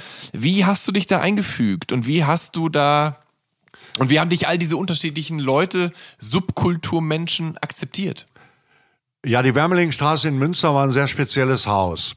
Äh, Da wohnten also Punks und eher hippiesk veranlagte Leute. Da wohnten auch Fremdenlegionäre, die über ihre Zeit in der Fremdenlegion mit gutem Grund vermutlich nicht gerne sprachen. Ich nehme an, dass das echte Killer gewesen waren. Zumindest der Typ äh, Heinz unten wohl weniger, aber über uns wohnte jemand, dem ich zutraue, dass der auch ein paar Leute umgelegt hat. Auf jeden Fall, äh, Punker Paul hatte ähm, auf seiner Wohnungstür, das waren alles sehr einfache Wohnungen, ich wohnte oben mit Roger Trash, Punker Paul hatte so einen großen Aufkleber mit einer Sandale, die war durchgestrichen und darunter stand, wir kommen hier nicht rein. also die Sandale als Sinnbild für Hippies. Ja. Ne? Aber wir hatten so, nach draußen hatten wir Balkons, dann stand er oft unten, Punker Paul, ich stand oben und kamen wir doch mal so ins Gespräch und äh, waren auch beide Preußen-Münster-Fans und Ja. irgendwie entwickelte sich dann doch eine Art von Freundschaft. Ich glaube, das kann ich wirklich sagen. Ja. Äh, der ist ja heute, ich glaube, er ist Bibliothekar, verheiratet, hat Kinder, ist immer noch Preußengänger natürlich, wie ich auch, wenn ich es kann. Ja, und äh, du hast das schon ganz schön gesagt eben. Ich habe äh, Punk gelernt durch soziale Kontakte, durch Geier Sturzflug. Ich war also, glaube ich, keiner so, so des Kaisers neue Kleider oder der, der jetzt mit Gewalt da irgendeiner neuen Mode nachrennt, sondern dieses Geier Sturzflug-Ding, das gefiel mir einfach, das lag, das lag vor mir Ja. Weil wir uns mochten. Es, am Ende geht es immer darüber, wie ist die Chemie. Ja. Das ist, glaube ich, immer mitentscheidend. Aber über Geier Sturzug war ich kein Punk und ich bin es auch nie geworden. Aber ich bekam so nach und nach auch durch diese sozialen Dinge äh, Zugang. Äh, Punker Paul war echt irgendwie eine Kapazität, den kannte irgendwie jeder. Und der kannte dann wiederum den Rainer Funk. Der kam aus Lünen. Rainer war, äh, der hatte seine Studienarbeit über Hooligans geschrieben. Ja. Äh, der, war sehr versiert, was die Hooligan- und Oi-Punk-Kultur betrifft. Mit Rainer kam ich auch ganz gut klar, obwohl ich bei ihm und auch bei Punker Paul immer den Verdacht hatte, dass wir politisch wohl eher nicht zusammenkommen. Also ich glaube schon, dass sie doch so ein bisschen weiter rechts angesiedelt waren, aber nicht, nicht rechtspopulistisch oder Ja. rechtsextrem. Das will ich hier kategorisch ausschließen. ja. So. Aber irgendwie kamen wir ganz gut zusammen und dann brauchte ich bei einer Gelegenheit auch mal eine Single, bei der man heute so, ja, ja, hol sie dir doch, ist doch digital, bla bla bla. Aber damals gab es es nicht, ich brauchte die aber. Ja. Ich hatte Chris Spedding interviewt. Ja. Eine ganz zentrale Figur auch der englischen Punkmusik, denn er hat die ersten Sex Pistols Aufnahmen ever produziert. Und er hatte auch die Vibrators mit We Vibrate produziert. Ich brauchte diese verdammte Single, um mein einstündiges Chris Spedding Special beim WDR korrekt machen zu können. Und der Einzige, der diese Single hatte, war jemand äh, von äh, Lippe-Terror. Ja. Das war eine Hooligan-Gruppe aus, aus Lünen, Ja. die den Lüner SV supportete. Und Rainer, der diese Examensarbeit geschrieben, der hat den Kontakt vermittelt und dann musste ich an einem Sonntag äh, zu irgendeinem Fußballspiel Greven gegen Lüner SV, Landesliga, absolutes Abstiegsenduell, der Verlierer würde absteigen. Und dann kamen die ganzen Hooligans aus Lünen mit einem extra Bus und ich stand mitten in der Hooligan-Gruppe, musste ich stehen, weil nach dem Spiel wollte man mir endlich diese verdammte Single der Vibrators geben. Und dann führten die Grevener, glaube ich, kurz vor Schluss 1-0. Und dann liefen sämtliche Lünener Hooligans auf dem Platz äh, mit Feuerwerkskörpern. Das Spiel stand kurz vorm Abbruch. Es gab Riesenärger, kam Polizei. Also das, was man heute kennt, das gab es da im Kleinen. Auf jeden Fall Ende der Geschichte. Wir haben noch Gruppenfotos vom Hooligan-Bus gemacht, Ja. die ich leider nicht mehr habe. Das finde ich so schade. Und dann hat man mir die Single gegeben und ich konnte endlich mein Chris Spedding Special damit rund machen und habe die am Ende auch wieder abgegeben. Ich hoffe, die Rückgabe war dann äh, runder. Das ist alles gut gelaufen. Einer war ein super netter Kerl, der war Neonazi, äh, der, der lief immer im Odeon rum. Äh, Das war der Club damals in Münster, wo die ganzen Ja. Bands spielten. Und er kam irgendwann, der kam, das werde ich nie vergessen, er kam mit leuchtenden Augen zu mir hin und sagte, äh, ich bin ausgestiegen. Ich bin kein Nazi mehr. Und äh, Ja. selbst wenn ich es jetzt noch erzähle, habe ich Tränen in den Augen. Ja, Weil ich mochte den Typen. ja. Ich habe ihn kennengelernt als richtigen Neonazi. Und als er mir das im Odeon an dem Abend sagte, habe ich nur gesagt, alter geil, hast du Lust, dass wir mal ein Bier jetzt zusammen trinken darauf? Und das haben wir dann auch getan. Ja, Ja. Äh, Das werde ich nie vergessen. ja. Fand ich gut. ja. ja. da gehört ja, auch viel, viel Mut dazu, Ja. diesen Ja. Schritt zu gehen. Aber wie er mir das gesagt hat, mit den Ja. leuchtenden Augen, der Ja. war so erleichtert und so, so stolz. Ja. Ähm, ich möchte mit dir in ein etwas äh, schwärzeres, wortwörtliches, ähm, äh, in eine etwas schwärzere Richtung jetzt äh, gehen, denn du mochtest auch dieses Goth-Ding eine Weile ganz gern. Also Bands wie The Mission, Sisters of Mercy, Fields of the Nephilim. Und heute sagst du, alles schreckliche Kombos. Also ist das Musik, für dich, für die du dich heute so ein bisschen schämst, dass du sie mal so gut fandest? Also Bands, die du dir auch heute nicht mehr anhören würdest? Ich habe mir einige Bands im Nachhinein ähm, angehört. Unter dem ähm, Aspekt, ähm, das ist für mich immer ein Reiz. Wie kann ich alte Musik sinnvoll in, äh, in neuere Musiken einbetten? Wie, wie kann ich so Fäden spinnen? Das Ja. ist ja ähm, eine Band, die für mich interessant und gut ist, ist die Gruppe Red Lorry, Yellow Lorry Ja. äh, die ich zuletzt auch gespielt habe. Großartige Tracks. Und die müssen gar nicht mal unbedingt in die damalige Peak-Time der Gruppe fallen. Die dürfen auch am Rand liegen. Ich kann die gut hören. Was ich heute nicht mehr höre, ist Wayne Hussey und äh, The Mission. Ich finde, er hat sich auch als Person zu sehr umschmeichelt gefühlt. Er ist da auch vom Melody Maker NME damals in so eine Popstar-Rolle gehoben worden, der er mit seinen Songs nicht gerecht werden konnte. Ich fand die Songs relativ schnell etwas schwachbrüstig. Die frühen Singles der The Mission fand ich gut. Serpent Kiss ist natürlich ein toller Song. Das gilt auch für die äh, Sisters of Mercy. Dann gab es noch Cassandra Complex, die hatten Ja. auch Moskau, Idaho. Ja. Ist ein super Track eigentlich, ein super Club-Track. Aber unterm Strich war mir das dann doch zu flau. Fields of the Nephilim haben auch gute Tracks gemacht. Sehr gute Tracks kamen auch von dieser amerikanischen äh, äh, McCormick, äh, der kam aus Detroit. Äh, Gregory McCormick, müsste man googeln. Wie hieß die Gruppe von ihm? Ich weiß es nicht mehr. Ähm, ganz bekannt auch in der Zeit. Ja. Auch so ein Joy Division ein Nachfolger und so. Die spielten alle sehr stark in der Fabrik in Coesfeld, die ich- vielleicht bekannt ist. Genau, und dann gibt es ja das Old Daddy in Duisburg und den Musikzirkus in Oberhausen Ja. und das Zwischenfall in Bochum, Langendreher, also alles so Orte, wo sich die schwarze Szene Richtig. zusammengerottet hat. Ich gehörte natürlich nie zur schwarzen Szene, aber ich hatte eine gewisse Affinität. Ich mochte die Musik. Ich war sehr viel in Coesfeld, weil ich die alte Dame, Frau Spillner, auch äh, kennen und schätzen gelernt hatte. Das war die Mutter quasi der Clubbetreiber, die war schon betagt, aber die kochte für alle. Die hat für Nina In der, Hagen in der Fabrik. in, äh, nee, äh, zu Hause, bei, Hause, äh, ja. bei, äh, im Haus der Familie Spillner. Die hat für Nina Hagen gekocht, die hat für, für, für Neubauten, die hat für alle gekocht. Auch die Bollocks spielten ja oft da. Ähm, und ähm, ich hatte dann irgendwann freien Zutritt. Ich musste nicht mehr groß anrufen, Gästeliste. Ich konnte einfach kommen. Ja. Ne? Und ich habe Frau Spillner auch öfter mal besucht.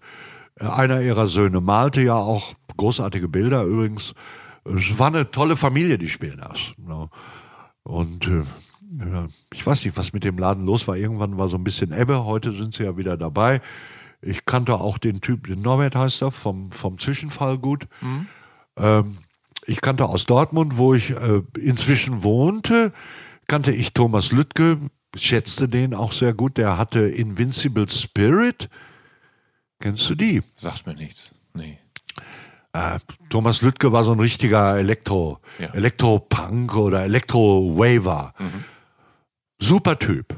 Der arbeitete privat in äh, Waltrop Ja. bei einem äh, Drum and Bass Import Company als Zieher. Der musste also das Riesenlager nur mit Drum and Bass Platten, der musste immer ziehen.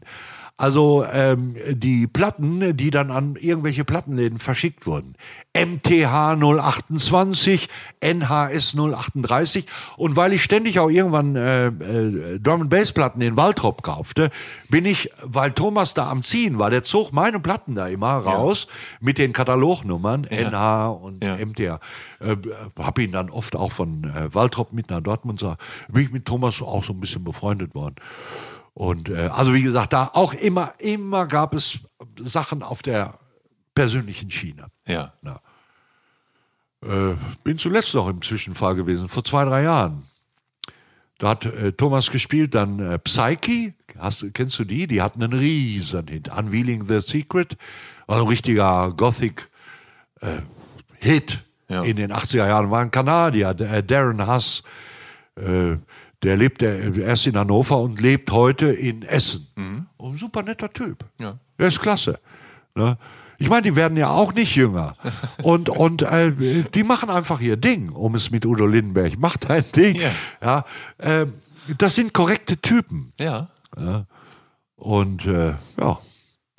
Ja, so, also wie gesagt, ich äh, auch die neueren Gothic-Sachen äh, kann ich ganz gut finden, was nie so mein Ding war, das möchte ich auch klar sagen, so deine, deine Lakaien, das- Ja. das ist absolut nicht meins Ja. oder das Ich oder so. Ja. Äh, da kannst du mich mitjagen. Da sind wir zwei. Sind wir Da, zusammen. da sind wir zusammen. Ja. Da gehen wir zusammen. Ähm, lass uns mal in die 90er springen, weil wir müssen ja auch irgendwann mal eine Decke drauf machen. Ja, So wir haben ja auch noch, wir haben ja nur noch drei. Ja. Ja, ja. Ähm, ja. Du bist auf jeden Fall, du bist Mitte der 90er bei deinem immer noch gegenwärtigen Arbeitgeber 1 Live gelandet. Und du hast vorhin tatsächlich. Da war ich schon das- 1990. Ähm, ich habe äh, ganz früher auf WDR 1 schon moderiert. Gen- Genau, du hattest nämlich vorhin nämlich erwähnt, dass du schon angefangen hast, Radio zu machen, so ein bisschen. Ja, Mitte der 80er erst in Dortmund, 1990 dann Pop Session in Ja. Cologne und ab äh, 96, wie du richtig sagtest, äh, äh, dann diese Raum- und Zeitsendung. Mhm. Ich war aber von Anfang an bei 1 Live auch mit einer Sendung Kultkomplex, die ich auch einige Ja, genau, Jahre stimmt, eben. Einige Jahre moderiert habe. Ja, eben. Aber irgendwann haben sie gesagt, komm, zu viel Vier ist auch nicht gut. Dann haben sie mich da aus diesem Kultkomplex-Ding rausgetan. Ja. Und da hatte ich nur noch äh, die Raum- und Zeitsendung. Weil ich dich aus dem Kultkomplex nämlich tatsächlich kenne vom Radio hören. Ja, ja. das habe ich auch ein paar Jahre sogar gemacht. Ja. Ähm, genau, und wie bist du damals überhaupt beim Radio gelandet in Dortmund? Das war der Zufall. Da kam ein WDR-Redakteur Martin Gresch, der machte fürs Schulfernsehen einen längeren Beitrag über Geier Sturzfluch. Erzählte, dass er als Musikredakteur nach Dortmund gehen würde zum WDR Lokalfunk. Ja. Der wurde damals eingerichtet, weil der WDR wollte testen, wie Lokalfunk funktioniert. Denn es gab ja seit kurzer Zeit das Lokalradio in Nordrhein-Westfalen ja. mit äh, dem Mantel aus Oberhausen und einzelnen Lokalradiostationen, Radio Lippewelle Hamm, äh, Radio Unna, äh, äh Radio. Radio äh, Essen gibt es auch. Ich weiß Radio nicht, ob Essen, das war, Ja, also die bekamen die Mantelgeschichten aus mhm. Oberhausen, konnten aber lokales Programm machen. Da wo, äh, wollte der WDR nicht ja. schlafen, machte halt diesen Dortmunder Sender auf mhm. in der Lindemannstraße. Und da durfte ich dann mit fünf, sechs anderen Leuten äh, eine Sendung moderieren, Tralafitti. Das ist so ein Ruhrgebietsausdruck. ja, ja. Ähm, gemeinsam mit Friedel, dem Sänger von Geier, Helga Haas, Michael Gantenberg, äh, Clara Brandi, Thomas Koch, also alles Leute, die im weiteren Verlauf auch noch andere gute Sachen auf die Bühne, auf die, auf die Beine gestellt haben. Deine, so, so fing das an. Deine, deine gegenwärtige Sendung, die heißt ja nur noch 1 Live 4. Ja. Wahrscheinlich, weil dein Name, dein Ruf mittlerweile Marke genug ist, da braucht die Sendung gar keinen gar keinen Namen mehr großartig, ne? Äh, nicht, nicht ganz. Das äh, war Folge eines sogenannten Relaunch oder wie man das nennt. Ja. 1 Live Relaunch. Ja. Und äh, da wurden sämtliche Sendenamen ausgetauscht und bekamen so diese 1 Live Plakette und dann einfach nur den Namen. Ja. Also 1 Live, äh, die Heinrich oder wie ja. auch immer, als Sabine Heinrich noch ja. bei uns war. Und dann wurde aus Raum und Zeit eben 1 Live 4. Ja. Also das war jetzt nicht meiner Person geschuldet, sondern einfach dem Gesamtkonzept 1 Live. Ähm, wie gehst du beim Planung deiner Sendung vor? Sprich, was sollte eine Episode idealerweise erfüllen?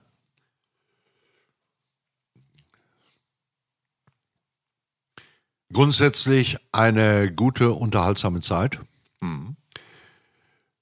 Beitragen dazu können die Musiken und auch vereinzelte Wortbeiträge von mir, ja. die nicht notwendigerweise etwas mit der Musik zu tun haben müssen, sondern die auch schon mal ins Erzählerische mhm. driften können. Ich habe gelegentlich auch thematisch aufgehängte Sendungen gemacht, mhm. auch in der Pandemie. Aber ich belasse es manchmal auch bei Eingebungen. Da können die zehn, ach, da, da kann so viel passieren. Ich habe ja auch alle Freiheiten. Das kann mal über Fußball gehen. Ich habe im, äh, ich im letzten Jahr oder im vorletzten Jahr eine Schlagersendung gemacht. Mhm. Zum Erschrecken aller. Ja. Denn man konnte alles von mir erwarten, aber nicht, dass ich Schlager spiele. Ja. Aber die ist unfassbar gut angekommen. Mhm.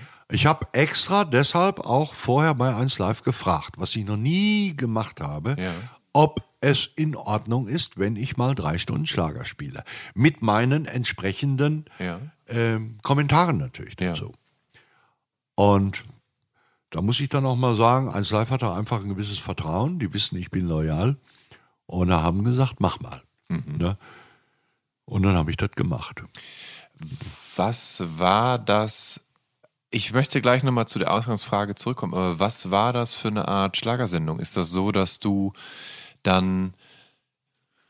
Na, also es gibt ja solchen und solchen Schlager. Sprich, es gibt die Schlagerklassiker aus den späten 50ern bis Anfang der 70er, aber dann gibt es natürlich auch DJ Ötzi und, äh, und Wendler und Co., die ja auch Schlager machen, aber es hat ja nichts mit dem zu tun, was so dieses, was so der, den Wirtschaftswunderschlager ausmacht, sage ich jetzt mal. Ja. Und es gibt, aber selbst der hat ja auch ganz interessante Blüten geschlagen. Sprich, es gibt ganz viele eingedeutschte englische, also englische Songs und so weiter. Ja. Oder es gibt, ähm, Howard Carpendale, der einen Song wie Du hast mich aufgenommen hat, der ja wirklich dreckige Fassgitarren hat und nur als B-Seite erschienen ist und etc. Aber eben Howard Carpendale ist, der ja nun mal auch ein Schlagermusiker ist. Ja. Wie hast du diese Sendung gestaltet? Also mir war- war erstmal auf, äh, erstmal waren wir in der Pandemie. Ja. Dann war mir aufgefallen, es häuften sich insbesondere in den öffentlich-rechtlichen Sendern ARD und in den dritten Programmen, es häuften sich Schlagersendungen. Es gab eigentlich jede Woche mehrere und immer mehr Leute erzählten mir, sag mal, hast du zufällig den Florian Silbereisen, der singt euren alten Song, was ich eben erzählte, Polus am Leben. Und da war ich doch mal neugierig. Ja. Habe ich mir das mal angeguckt und ja, Tatsächlich, bei jeder Schlagershow fing der mit Bolus am Leben an. Also als Trotzreaktion Ja. zu Corona. Dann habe ich einen äh, entdeckt innerhalb dieser ganzen Schlagersendungen. Den fand ich total geil, den Typen. Das ist ein Brite. Der war mal Mitglied von so einer Boyband. Der hat die Haare so völlig weiß gefärbt. Der lebt äh, bei Siegbu in Siegburg, mit, der ist homosexuell mit seinem Mann. Ach so, ja. Ähm, Der heißt. äh, Rob? Nee, wie heißt er? ja, der müssen wir Ach Mensch, ja. ja. Ja. Das ist jetzt ganz, ganz. War auch schon im Dschungelcamp und so. Ja, ist ganz, ja. und da habe ich gemerkt, der Typ ist unfassbar gut. Das ist ein riesen Entertainer. Mhm. Ja. Der kann sich total gut bewegen. Ja. Ich habe auf seine Hände, seine Arme geachtet. Der muss nicht viel sprechen. Mhm. Der hat einen super Gesicht. Das ist so schade, dass wir den Namen jetzt nicht haben. Ähm, Ich, pass auf, du erzählst, Ja. ich google. ja, google mal eben. Du weißt nämlich, wen ich meine. Und äh, ich habe zu meiner Frau. Rob Anthony, ne? ja, So. Exakt. Ja. Sag nochmal den Namen. Rob Anthony? Rob Anthony. Ich sag zu meiner Frau, achte, du, der Typ ist so geil. Mhm. Und, und äh, ich hatte plötzlich den unheimlichen Wunsch, den kennenzulernen.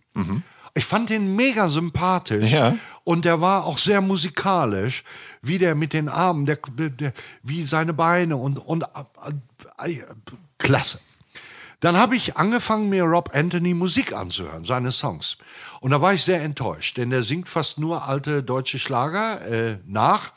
Aber ich habe einen Song entdeckt, der hatte so ein bisschen Britpop-Appeal. Ja. Also war ich da auch schon mal weiter. Und dann habe ich gedacht, du machst jetzt eine Schlagersendung. Also auch gerade, weil mir klar wurde, welche tolle Bedeutung sich pure Lust am Leben erarbeitet hatte. Und dann wollte ich aber nicht so geschmäcklerisch irgendwie so den Connoisseur geben, nach dem Motto, ich zeige euch jetzt mal, was die richtig guten Schlager sind. Also das wollte ich absolut nicht. Ich wollte mich mitten reinstürzen Ja. in das, was jetzt und hier an Schlagern da ist. Dann habe ich diesen Typen, ich gucke ja nachts immer Medical Detectives, da kommen ja immer in den Werbeblocks kommen ja diese, diese Werbungen für Ja, Schlagersänger. Dann habe ich diesen Ben Zucker entdeckt, der dieses Klaus Lager Organ hat. Ja. Berlin. Und ähm, dann habe ich bei Dieter Bohlen in diesem Deutschland sucht den Superstar festgestellt, dass ein Gewinner, Ramon Rossetti oder so, das ist ein ganz sympathischer Mensch, der glaubt an das, was er macht, der glaubt an Schlager und Schlagersänger gewinnen nicht automatisch Deutschland sucht den Superstar. Er hat das gewonnen, weil er es gut gemacht hat. Ja. Und äh, ich war schon lange davon weg, den Bohlen äh, nur noch blöd zu finden. Ich fand den manchmal ganz gut. Ähm, mit seinen Einschätzungen wohlgemerkt. Äh, Ich habe festgestellt, er kann gut von böse unterscheiden. Und dieser Ramon Rossetti hatte gewonnen und ich hatte dann. Also ich fand einen Song nach dem anderen. Der Ramon-Song hatte so einen hausigen Groove, dann kam Marianne Rosenberg noch mit rein, mit einem älteren Titel, die ich schon immer bewundert habe. Ähm, natürlich auch Udo Jürgens einen guten Udo Jürgens-Titel zu finden, finde ich unheimlich schwer, weil ich ihn eigentlich nicht besonders gut finde. Ich mag seine Songs nicht, die mir fast immer zu pathetisch sind, das muss ich mal ganz ehrlich sagen. Aber er hatte äh, einen politischen äh, Song mit Orchester neu eingespielt. Äh, fällt mir gleich ein, dieses Haus, äh, irgendwie hier in diesem Haus. Der war, der war gut. Der hatte Pep, der habe ich auch direkt am Anfang gespielt. Da war ich heilfroh. Denn ich mag keinen schlechten Udo Jürgens Song spielen. Dann habe ich natürlich den neuen von Roland Kaiser gespielt, diesen Überhit, den ihm die äh, Frau von, den, von der irischen Familie, Die Kelly Family? die Kelly Family Frau geschrieben hat, diesen wunderbaren Song, der ist ja unfassbar gut. Wie heißt der noch? Ich komme natürlich auch da nicht drauf. Du, da kann ich dir echt nicht helfen. Warum hast du nicht Nein gesagt? Okay. Kennst du, warum hast du nicht kenn Das ist nicht. ein unglaublich guter Song. Die haben den in diversen Sendungen sogar in sieben Minuten Versionen vorgetragen, weil die Leute wollen den Song. Ja. Die Leute, ich weiß nicht, der Song macht die Leute glücklich. Ja. Und ich denke dann immer, dann ist doch alles okay. Ja. Naja, und so ist diese Schlagersendung entstanden und ich hatte auch keine Hemmungen, pure Lust am Leben zu spielen. Weil da war ich ja dabei. Ja. Und ich habe ähm, mit Hilfe eines Technikers eine Montage zusätzlich gemacht, wie die Leute beim Rock am Ring, eins kann mir keiner singen, und dann direkt im Flow äh, Florian Silbereisen. Ja. Sodass wir das äh, als ein, Ja. als ein äh, 40-Sekunden-Ding. Ah, ich war glücklich mit der Sendung. Ja. Ah, die, die war gut. Schön. Ja. Ähm, Ja. Noch eine kleine äh, technische Frage tatsächlich. Ich weiß, dass du durch diese Plattensammlung weiß ich, dass du großer Analog-Fan bist. Du magst Vinyl. Aber im Radio ist natürlich mittlerweile alles digitalisiert und man speist oft Songs für seine Autorensendung vorab in so ein System ein und dann kannst du die aus deiner Chart und so da abfahren und so. Ähm, Bekommst du denn bei 1 Live eine Sonderbehandlung? Sprich, darfst und kannst du im Studio auch Vinyl auflegen, wenn du deine Sendung machst? Ich habe aktuell zwei Vinyl-Player Ja. im äh, Studio, kann ich auch nutzen. Ja. Aber ich meine, ich habe nicht umsonst in einer englischen Band gespielt und äh, da heißt es am Ende immer fuck it. Ne? Also du musst einfach mit den Verhältnissen klarkommen. Ja. Und äh, ich kann mir heute nicht leisten, in der Nase zu bohren und zu sagen, ich spiele nur. Es gibt ja einen in unserem Genre von Musikjournalisten, Ja. den ich namentlich natürlich nicht nenne, aber es gibt einen, der von dem es immer heißt, Ja. er würde sich äh, äh, ausbedingen, äh, grundsätzlich bitte nur Vinyl an mich schicken. Ne? Äh, ist auch egal, ob es stimmt oder nicht, aber ich kann mir vorstellen, dass es so eine Pose irgendwo gibt. Ja. Meine Pose ist das nicht. Ich möchte gute, spannende Musik spielen. Und wenn ich die dann nur äh, digital zugespielt bekomme und ich bekomme Unmengen digital zugespielt, Ja. dann sage ich, fuck it. Ja, ich brenne es mir auf eine CD, weil dieses Medium brauche ich, weil ich psychologisch auf, darauf angewiesen bin, ich muss einen Tonträger sehen, Ja. um ihn spielen zu können. Ich kann nicht mit einem Stick, das kriege ich im Kopf nicht hin. Entsprechend gering ist der Vinylanteil Ja. inzwischen in meinen Sendungen. Ne? Naja. Aber es gibt ihn, aber er ist gering.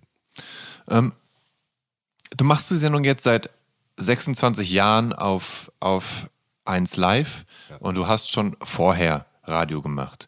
Und du machst ja noch parallel auf Byte FM eine Stunde. Und ähm, hast du je das Gefühl gehabt, dass es da eine gewisse Stagnation gibt oder eben gar nicht, weil natürlich immer neue Musik rauskommt, die es vorzustellen gilt? Stagnation in welcher Hinsicht? Ja, im, im, in der Hinsicht, dass du ja, so, so ein bisschen die Lust hattest und dass sich gerade nichts so richtig mehr angeboten hat oder dass so gerade nichts kam, für das du gebrannt hast und dann gar nicht so recht wusstest, womit du jetzt die nächsten drei Stunden der Sendung schon wieder füllen sollst. Also ich muss eins sagen, es gibt, äh, es gibt für mich äh, eigentlich im Moment eine zentrale Herausforderung. Ich muss lernen, im fortgeschrittenen Alter stärker Musik aus Deutschland in meinen Sendungen äh, zu verankern. Ich bin angloamerikanisch aufgewachsen.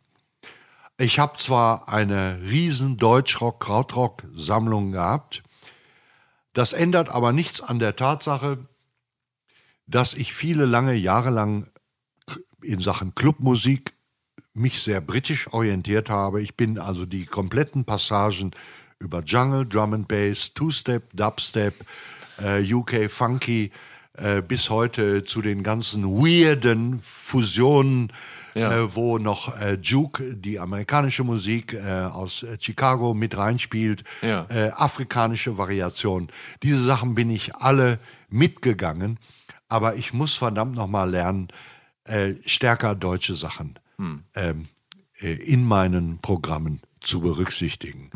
Ähm, ich bin manchmal etwas betrübt darüber, dass die deutschsprachige Rapmusik einen so großen Raum einnimmt in der Landschaft hier, das sage ich ganz ehrlich, weil ich persönlich der Meinung bin, wenn ich deutsche Rap-Produktionen neben amerikanische, englische oder auch äh, skandinavische teilweise stelle, dann sehe ich die deutschen Produktionen nicht immer vorne, um das mal mhm. vorsichtig zu formulieren. Aber ich lerne. Ich habe gelernt, dass äh, Shirin David das letzte Album super ist. Mhm. Ich habe auch mit einigen Leuten darüber gesprochen. Es hat Humor. Es hat großartige Lyrics, von denen sie ja freimütig zugibt, dass sie die selber gar nicht schreibt, sondern ein Typ, der gebürtig aus Gütersloh kommt, Lars Unlimited, der auch Lyricist des Jahres war, ich glaube im letzten oder vorletzten Jahr, und das zu Recht. Das ist ein überragendes Album, ich finde das ganz großartig. Ähm, es gibt andere Werke, die ich spontan äh, gut finde, aber wenn ich so abklopfe auf die Bässe, auf die Drumbeats, dann bin ich, ich finde es manchmal etwas dünn. Und ich würde einigen deutschen Produzenten, wenn ich ihnen denn gegenüber sitzen würde, einigen deutschen Beatmakern, ich würde ihnen echt vorwerfen, ey Junge, du musst mehr Musik hören. Du hörst zu wenig. Du bist viel zu früh mit dem Scheiß, den du machst, zufrieden. Es klingt nicht gut, was du machst. Und das enttäuscht mich so ein bisschen. Äh, aber selbst da, äh, ich muss es eben lernen. Hm. Es gibt einen guten Rapper in Berlin, Zümpfer. Laila aus Berlin ist gut. Ich kann schon eine Menge Namen aufzählen, die ich gut finde. Ne? Aber es gibt auch ein ähm, Hip-Hop-Label für Frauen in Deutschland, was ich super finde. Äh, 365 heißt das, glaube ich, mit so Xen dahinter versehen. Mhm. Aber wenn ich zum Beispiel äh, DP höre aus Bonn, da muss ich sagen, für mich ist das ein müder Abklatsch von Cora E. Ich weiß nicht, Cora E. wirst du... Ja, aus den 90ern. Aus den 90ern. Noch, ne? ja. War nicht Schlüsselkind ein ne? großer Schlüsselkind, Hit, ja. ja. Also da muss ich ganz ehrlich sagen, sorry, liebe, äh, äh, liebe DP, äh, die, die Cora hat es echt besser gemacht. Ja. Ne? Und, und auch von den Beats her, das ist ungefähr auf einem Level, das ist so, das sind so schöne, gute, runde Boom-Bap-Beats, äh, aber da sehe ich Cora, äh, Cora I äh, vorne. Ja, ja. Und äh, da muss ich nicht nur da, sondern auch an anderer Stelle schon mal sagen, die Idee ist super, äh, Frauen zu supporten im Hip-Hop, aber einige Leute wissen und werden mir auch recht geben, in Amerika war das auch irgendwann der Fall, dass die Leute gesagt haben, der Mainstream ist inzwischen besser als der Underground. Das ist eine kuriose Situation. Und ich finde auch, dass der Mainstream-Rap in Deutschland teilweise besser ist als der Underground. Ich kenne jetzt viele, die finden diesen Apache 207 gut. Ich mag den nicht, muss ich ganz ehrlich sagen. Für mich ist das Ballermann-Rap. Mhm. Das ist wirklich eine Musik, die gehört auf den Ballermann nach Mallorca. Das ist Mickey Krause in Rap. Aber er ist unfassbar populär. Und wenn ich nicht aufpasse für das, was ich gerade gesagt habe, dann bekomme ich womöglich nach unserem Gespräch, mach es ruhig, irgendwelche fiesen Kommentare, aber äh, sei es drum. Ja. Man muss es ja doch mal sagen. Ich habe den Typ live gesehen.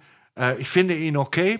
Er war nervös. Es war, glaube ich, sein erster Auftritt. Respekt dafür in Hamburg auf dem Reeperbahn-Festival. Die Leute waren begeistert, das will ich extra dazu sagen. Ja. Er kann die Leute, die es gibt, und es sind sehr viele, er kann sie unterhalten. Aber für mich ist das zu flat. Mhm. Ja, ist vollkommen in Ordnung. Ja. Man muss ja nicht alles mögen. Nein, und er, soll ja mir, er soll mir bitte nicht böse sein. Ja. Er wird, wie nennt man das, äh, kulturelle Aneignung, da gibt es das herrliche Fremdwort. Äh, ich, Cultural Appropriation. Ja, richtig. Dafür wird er kritisiert. Ja, ja Herrgott nochmal, das sehe ich jetzt, meine Güte. Sag ich dazu, zu dem ja. Thema jetzt mal. Ja, in der Musik ist es natürlich dann, gut, der Name ich weiß, es liegt an dem Namen, aber in der Musik gibt es ja haufenweise, wenn man so will, Cultural Appropriation. Letztendlich ja. stammt ja alles vom Blues ab, den die Schwarzen erfunden haben.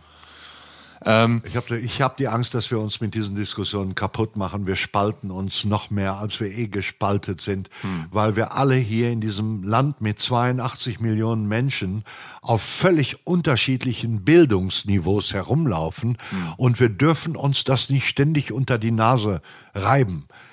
Es kann einfach nicht angehen, dass Menschen, deren Bildungshorizont nun mal nicht so weit reicht, dass die ständig äh, in die Falle gelockt werden mit all diesen fein ziselierten Regelungen und dass man die dafür an die Wand nagelt. Ja.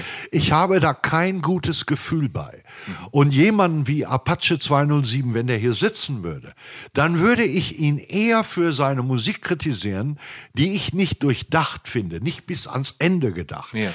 Ich persönlich, wenn ich Künstler wäre, würde mich nie Apache oder Sue oder sonst was, also in Anspielung ja, ja, an, ja, an, die Sue, ich würde das nicht machen, weil ich äh, hinreichend sensibel bin, um diese kulturelle Aneignung zu erkennen. Mhm. Aber ich finde es schwierig. Ich finde, äh, jeder, der Rasterlocken trägt, wird inzwischen äh, dafür verantwortlich gemacht, dass die eigentlich nach Jama Jamaika und äh, ich finde das ein bisschen problematisch. Ja. Sage ich ganz ehrlich. Problematisch. Ich sage nicht, dass ich dagegen bin. Problematisch und kompliziert. Ja, es ist unfassbar kompliziert. Ja. Ähm, wir sind immer noch in den 90ern und eigentlich würde ich bei den 90ern auch, uns auch so langsam aus dem Gespräch rauskegeln. Ja. Was aber in den 90ern passiert ist, ist, dass du offensichtlich da eine ne große Vorliebe entwickelt hast für eben Breakbeat, Drum Bass, Hip-Hop, Elektronik und so weiter. Ja. Du hast ja sogar in einem Dortmunder Musiker-Rapper-Kollektiv namens Flaming Mo mitgemischt. Ist das so, dass diese Musikrichtungen erst in den 90ern in dein Leben getreten sind oder zum Teil eben auch schon in den 80ern und als viele dieser Dinge ihre Anfänge genommen haben? Also als Cool DJ Herc passierte, war ich nicht dabei. Äh, aber als so die ganzen anderen Sachen mit der Sugar Hill Gang äh, passierten, das habe ich natürlich schon mitbekommen. Aber wie gesagt, das ganz bewusste Hinschauen, Hingucken passierte im Grunde mit dem Beginn meiner Radiozeit. Mhm. Public Enemy, ja. Organized Confusion, LL Cool J, viele andere mehr. Äh, damals war ich noch jünger, meine Tage waren länger. Ich habe nachts oft bis zwei, drei Uhr äh, amerikanische Hip-Hop-Magazine gelesen und nach bestem Wissen und Gewissen versucht, sie zu verstehen. Mhm. Ich war bei Public Enemy, als plötzlich eine Gruppe bewaffneter Menschen in den Saal stürmte und ich im ersten Moment eine Riesenangst hatte. Das war wie das vorweggekommene äh, Bataclan in, ja. in äh, Paris. Äh, es zeigte sich dann aber Sekunden später, es gehörte mit zur Show von Public Enemy. Ja. Äh, das war unfassbar. Und ich bin dann am selben Abend noch äh, in einen anderen Club gegangen und habe mir Alien Sex Fiend angeguckt. Also äh, so war ich ja. unterwegs, nur um das auch noch zu erwähnen. Aber so ich bin bist du auch noch unterwegs. Ja. Ja. Ja, nur dass ich nicht mehr ganz so viele Live-Shows sehe. Ja. Ne? Ähm, ich war, ich war viel mit Hip-Hop unterwegs. Ich kannte Jens Brüter. Mhm. Äh, Von der, ehemals Century Media, jetzt Nuclear Blast. Aber, richtig. Aber ein musikalischer Freigeist mit riesiger Absoluter Plattensammlung. Freigeist. Ja. Absoluter Freigeist. Jens, Jens und sein Freund Alti, den ich ja auch gut kannte, irgendwann kamen die auf den Trichter, man müsste mal so mit Samplen so ein bisschen rummachen und äh, schafften sich das drauf, obwohl sie im Grunde Punkrocker waren. Mhm. Und äh, erst kam das äh, Sampling und dann die Lust, ey, lass uns auch mal Hip-Hop machen. Ja. Und dann bin ich mit Jens äh, Nächtelang, abendelang, Abend für Abend sind wir durchs Ruhrgebiet gefahren zu irgendwelchen Rap-Events. Und fündig, dann waren wir noch in Hohenlimburg. Wir sind wirklich in die abseitigsten Käfer, auch in Sauerland gefahren und haben die Leute einfach angesprochen. Ja. Äh, auch Leute von RAG, äh, Pachel. Ja. Und die waren alle super nett. Das will man ja nicht glauben. Man denkt immer, ach, die sind da so in ihrer Szene. Ja. Und ist gar nicht so. Funky Chris, äh, Too Strong. Ja. Das sind so super Typen. Mhm. Äh, Gerade hier im Ruhrgebiet. Der, äh, ich meine, der Lange von Too Strong, das ist so Kiosk-Rap. Ja. Also die trinken, die stehen am Kiosk und trinken auch Bier. Und die können auch auf super Art Assi sein. Ne? Die hatten ja hier einen Laden an einer, an einer äh, ich weiß nicht, wie die Straße heißt. Äh, da war ich oft im Laden bei Too Strong hinten. Da wurden unter der Ladentheke wurden die Spraydosen verkauft und wir haben Bier getrunken. Tolle Leute. Ich meine, ich wurde natürlich immer älter. Ir irgendwann war ich so der in die Jahre gekommene Klaus und und ähm, das ist mir eigentlich oft im Leben passiert, dass die Leute sagen, ja, der, so, was er im Radio spielt, ist eigentlich scheiße. Aber der Typ ist ganz nett. ne? Also das habe ich so oft erlebt und äh, ist ja auch so. Ich bin neugierig, ich kann mit Leuten über alles reden. Ich weiß auch viel. Auch, äh, auch wie gesagt in Rap-Sachen. Und so sind die 90er Jahre, du hast das richtig gesagt, das ist das Jahrzehnt. Ich bin angefangen, Platten aufzulegen als DJ. Äh, ich bin mehr auf die elektronische Schiene gegangen mit Drum and Bass, habe auch House und Techno so erst zart, dann mehr und mehr entdeckt. War sehr viel mit Hip-Hop unterwegs, mit Flaming Mo. Denn Jens und ich und Alti, wir wurden dann fündig, wir haben ein paar Rapper gefunden. Äh, darunter Dose von Too Strong, Lee Buddha, der heute, glaube ich, Filmmusiken macht. Ein ganz aufgeweckter Kerl, der kam Ja. aus Lünen. Und so waren wir so eine sechs-, siebenköpfige Band und wir haben das richtig gut gemacht. Das war so in der Art der Jazzkantine, die es damals ja auch gab. Aber so für den großen Wurf, so Platte machen oder so, wir haben es ein paar Plattenfirmen geschickt, aber das hat halt nicht gereicht. Ja.